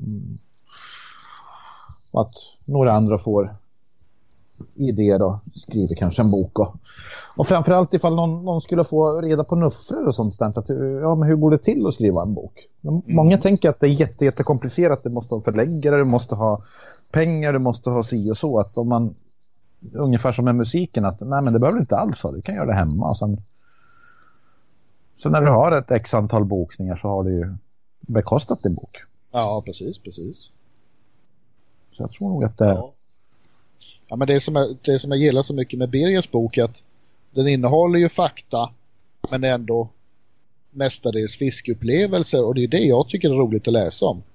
Jag älskar ju P.O. Johannessons Svensk karpfiske. Den har ju mer eller mindre växt upp med och kört från pärm till pärm, jag vet inte hur många gånger. I rent informativt syfte. Liksom, vad består en boilie av? Och hela, alltså han behandlar ju karpfiske oerhört grundligt. Men det som jag saknar mm. just i Sverige det är de här rena fiskeberättelseböckerna eller vad man ska säga. Det är det som jag tycker är så jävla roligt att läsa. Ja, många är ju, berätt är ju saknar ju berättelsen. Ja, det är ju lite så. Det... Ja, det är när man... Jag brukar ju kolla på... Och ni ser ju Louis, fast jag säger Louis Rasmussens mm. uh, Karp... Uh, ja, vad heter den här bloggen? Carp Stalker. Uh, ja, hans blogg i alla fall. Mm. Mm. Och han skriver ju extremt noggrant om om sitt mete, eh, om eh, olika tekniker och väldigt matnyttiga grejer om man, om man är ute efter den informationen. Ja, alltså, ja. Ibland så blixtrar han till och skriver om de här gamla dagarna med Vällefjord och Ja, det är ju fantastiskt gamla minnen. Ja, och då tänker man att en, en sån person borde ju skriva en bok om sådana här gamla grejer. För att det, det, det är så jävla mycket historier som de är borta för alltid sen när man väl coolar vippen. Mm, ja, men han har släppt en bok. Ja, gäddfiske ja. Mm, ja, precis. Ja, den har man ju läst flera gånger. Men, men just, just kattfiskebok man... menar du? Nej, alltså mete, gamla minnen. Ja, och... blandat så. Ja, precis. Karp, gädda. Han har väl fiskat det mesta. Ja, ja. Det vore jättehäftigt. Jörgen Larsson skulle kunna skriva en. Oh, ja. Eh, det finns väl många människor som skulle skriva. Ja, ja, ja, ja. För att det är ju... Det finns ju extremt mycket berättelser och historier från från sånt som jag tror många hade uppskattat att läsa om. Definitivt. Och speciellt de här... Det blir ju lite som en historiedokument. Jo, men det... Ja, men man ser ju, man ser ju lite kring de här eh, när du har skrivit om, bara om berättelsen istället för själva fisket. Det är ju oftast det som är mer uppskattat än om man skriver någonting om hur man skulle fiska eller vad man kan göra eller så vidare. Utan det är ju folk vill ju läsa historien bakom eh, en resa eller vad det nu ska tänkas vara för någonting. Det är det som folk uppskattar. Ja, exakt. Ja, jag... de enda gångerna jag skriver om tackel och någonting det är väl om man har gjort något som man tycker är lite speciellt. Att man kanske kan väcka en tanke hos någon att om man testar sig för rudan till exempel. Väldigt stora beten helt plötsligt i ursjön och Mm. Lite sånt där, för då, då, kan man ju känna att ja, men det här kan vara någonting. Men att beskriva hur man trär på en majskorn, det, det, det är väl inte så jävla intressant. Nej. Ja, men det var ju därför den här gamla ESOC som du har behandlat Tomba var så jävla bra för att den var uppbyggd på rena berättelser man ska säga istället för att så fiskar du abborren och så tar mm. du bergytan. Alltså det är, I svensk fiskelitteratur liksom, det har det varit så mycket informationstexter och det är jättebra det också men det blir det, när man kan det så, så ger det inte så mycket längre. Eh. Nej och sen att du kan ju få har du en bra text så kan du ju faktiskt ta in lite information också för att du har så att säga två behållningar i ett. Mm, precis. Att du kan läsa texten bara för att få informationen om hur man gör eller läsa texten för att få känslan. Mm, precis. för då har du ju båda sidorna där. Så jag mm. tyckte ju Engströms texter var ju fantastiska för att han var alltid så jävla bitter. Eh, så det, de älskar jag ju för att det, det var ju ingenting matnyttigt om fisken någon gång. Aldrig någonsin. Han kunde ju skriva en, nästan en hel artikel om stugan. Ja. Alltså så, det var ju inte... Och, och trolling. Han ja, han hade ens inte kommit ut på fisket innan halva artikeln var slut. Eller var färdig liksom. Ja, men det är fantastiskt. Och... Ja, ja, men det är det som är det häftiga. Alltså att du kan skriva om ingenting. Ja. Och, ändå, och ändå bygga ihop det på något sätt. Ja. ja man får kanske pusha på folket. Tvinga dem under hot att skriva en bok. Ja. Lite så. Nej, men det finns men... ju oändligt med alltså, bra fiskehistorier, jävelskap, osannolika grejer som har hänt fiskare i olika miljöer och sånt där. Så det är ju informationsbanken är ju oändlig. Det gäller bara att plocka fram den på rätt sätt. Alltså det, Ja, man ser på 12 frågor till exempel hur folk har öppnat sig om saker som man absolut inte tänkte att de någonsin skulle kunna öppna sig om. Nej, precis. Och uh, hur villiga många är att skriva. Mm. Så det är jättekul att, att vissa väljer att ta upp sådana här ja, lite dråpligheter och lite ja, tjuvfisken och sånt. När fiskesuget har varit så stort så att äh, vi, var, vi var där och fiskade på fågelskyddsområdet. Det var så jävla stora mörter där. Och fan, det är ju häftigt att läsa så här 20 år efteråt. Ja, ja absolut. Och sen så är det just att, den här igenkänningshumorn i många av de här dråpligheterna som händer. Alltså det är ju det är som man brukar säga, har man tråkigt någon kväll så skriver man Bill Dance på Youtube och sen är kvällen rädda liksom. Det, alltså alla de här Fast frågan är hur mycket är det där fejkat? Alltså, jag, jag, ja, jag vet. Tänkt, jag, helt uppriktigt så skiter jag i det för det är fruktansvärt roligt mycket av. Alltså, det, det går inte att bortse ifrån. Men, eh, nej, men det är just för att det blir så mycket roligare när man väl är insatt i i handlingen eller man ska säga eller i hobbyn generellt. Man tycker det blir så himla mycket roligare.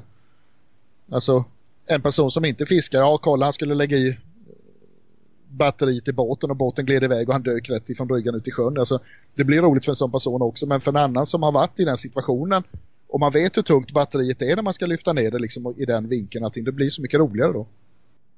Ja, men det var som jag och Sacco, vi var fiskare en gång. Det här också det är helt sjukt. Eh, och det var så här, hela buske bakom eh, bilbesiktningen. bara, men fan, här, ser det ut att kunna vara lite eh, sutare över axeln eller någonting sånt där. Sen hittade vi ett ställe, så, här, helt perfekt, så en liten glugg bara i, i vassen och halvt bråte där. Vad fan, här, här, här kör vi. Och sen satte vi våra stolar och grejer och sen satt vi där några timmar och så började jag kolla på marken och sa till Zacko, fan vilken lustig pinne där på marken. Ser du vad slät den näten. Vad är, det, vad är det där för jävla trä? Han bara, nej jag vet inte. Så jag tog upp den och liksom, och vad gick, vad lätt den gick av och så började det lukta så här. Fan vad det luktar illa. Och sen började jag kolla runt omkring mig. Då ser jag så här pappersbitar som någon hade torkat röven på sig. Så det var någon, någons gammal skitkorv som jag hade plockat upp. Men den hade liksom legat i solen så den hade torkat och blivit så här. Och bara, åh fy fan vad vidrigt. Sådana här jävla grejer. Alltså, det ska inte kunna hända men det händer. ja men alltså det, hade man samlat, samlat in informationen och gjort en bok, du kan ju skriva ett, minst ett kapitel i bara det ämnet som du behandlar nu alltså. Avföring och ja, ja, ja. fiske liksom i kombination. Jag, vet, jag har ju hört en och annan alla... rövarhistoria också. Ja, alla pizzorna som man har beställt i buskare uh, kring oss. ja, online pizza. Man blir hungrig helt plötsligt. Man, resan blir lite längre än vad man har planerat. Så, fan, Ja, Online-pizza, ja, vart sitter ni? Ja, men vi sitter här i vassen och sen ska man försöka förklara bakom något industriområde. Det är mycket sådana här konstiga grejer som, mm. som har hänt. Ja, ja nej, det, det är som sagt, det finns obegränsat. Sen, det, sen det kommer man ju aldrig, man aldrig att bli vuxen heller, så man tycker sånt där är så fruktansvärt roligt. Ja, men det är nog hög igenkänningsfaktor. Jag tror att... Ja, men det är nog så alltså. Ja. ja det är flytoveraller och och luvor och lite annat möjligt som liksom har figurerat i, i de där ämnena liksom. Eh, de är förenade. Ja. Jag har ju en klassisk historia som inte är självupplevd men som jag har fått berätta för mig att gäng polare från Stockholm som skulle köra i det vatten. Så de fått tillåtelse att fiska från en gammal dams tomt. Så de fick lite fisk och allting så kom hon ut med kakor liksom. Ja, vill ha lite kaka men fan vad snällt och fan vad gulligt och hit och dit och liksom så de tyckte att det där var ju århundradets fiskepass. Det, här, fan, det kan ju inte bli mycket bättre. Så känner den ena killen, jag måste skita, vad fan ska jag göra? Jag kan inte sätta mig och skita på kärringens tomt liksom nu när vi har fått fiska här och hon kom ut med kakor och allting. Alltså knäckte jag den geniala idén att skita i den här kakburken. Tänkte jag, men då är det bara slänga den sen, det är lugnt. Ja, ja, för fan, ja, visst, det är jättebra det. Tills kärringen kommer ut och frågar om hon kan få tillbaka burken. Åh, oh, fy fan. ja, men liksom det, det är ju...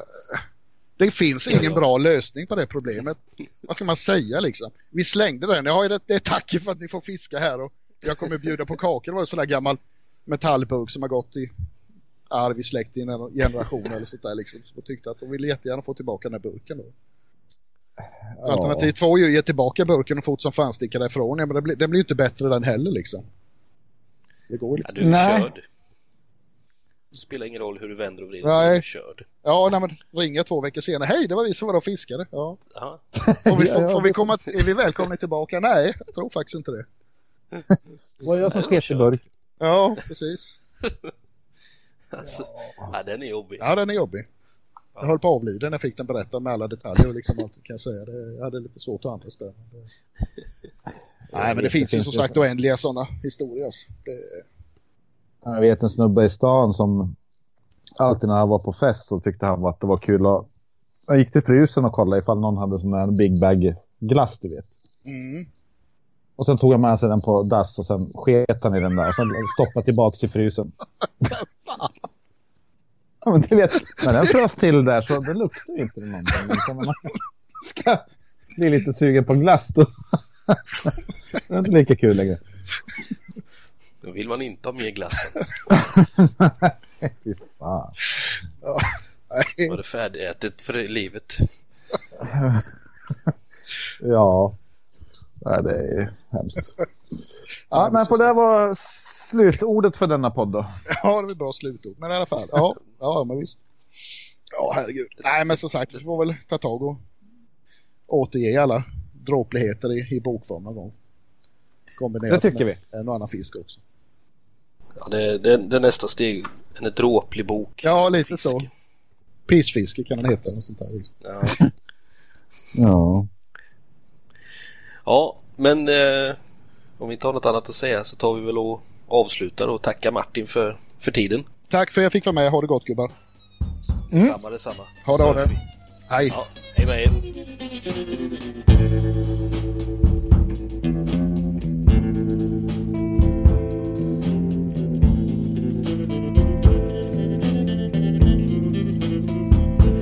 I've had enough of your bullshit to last me a lifetime. So get out of here. I don't want to see you around.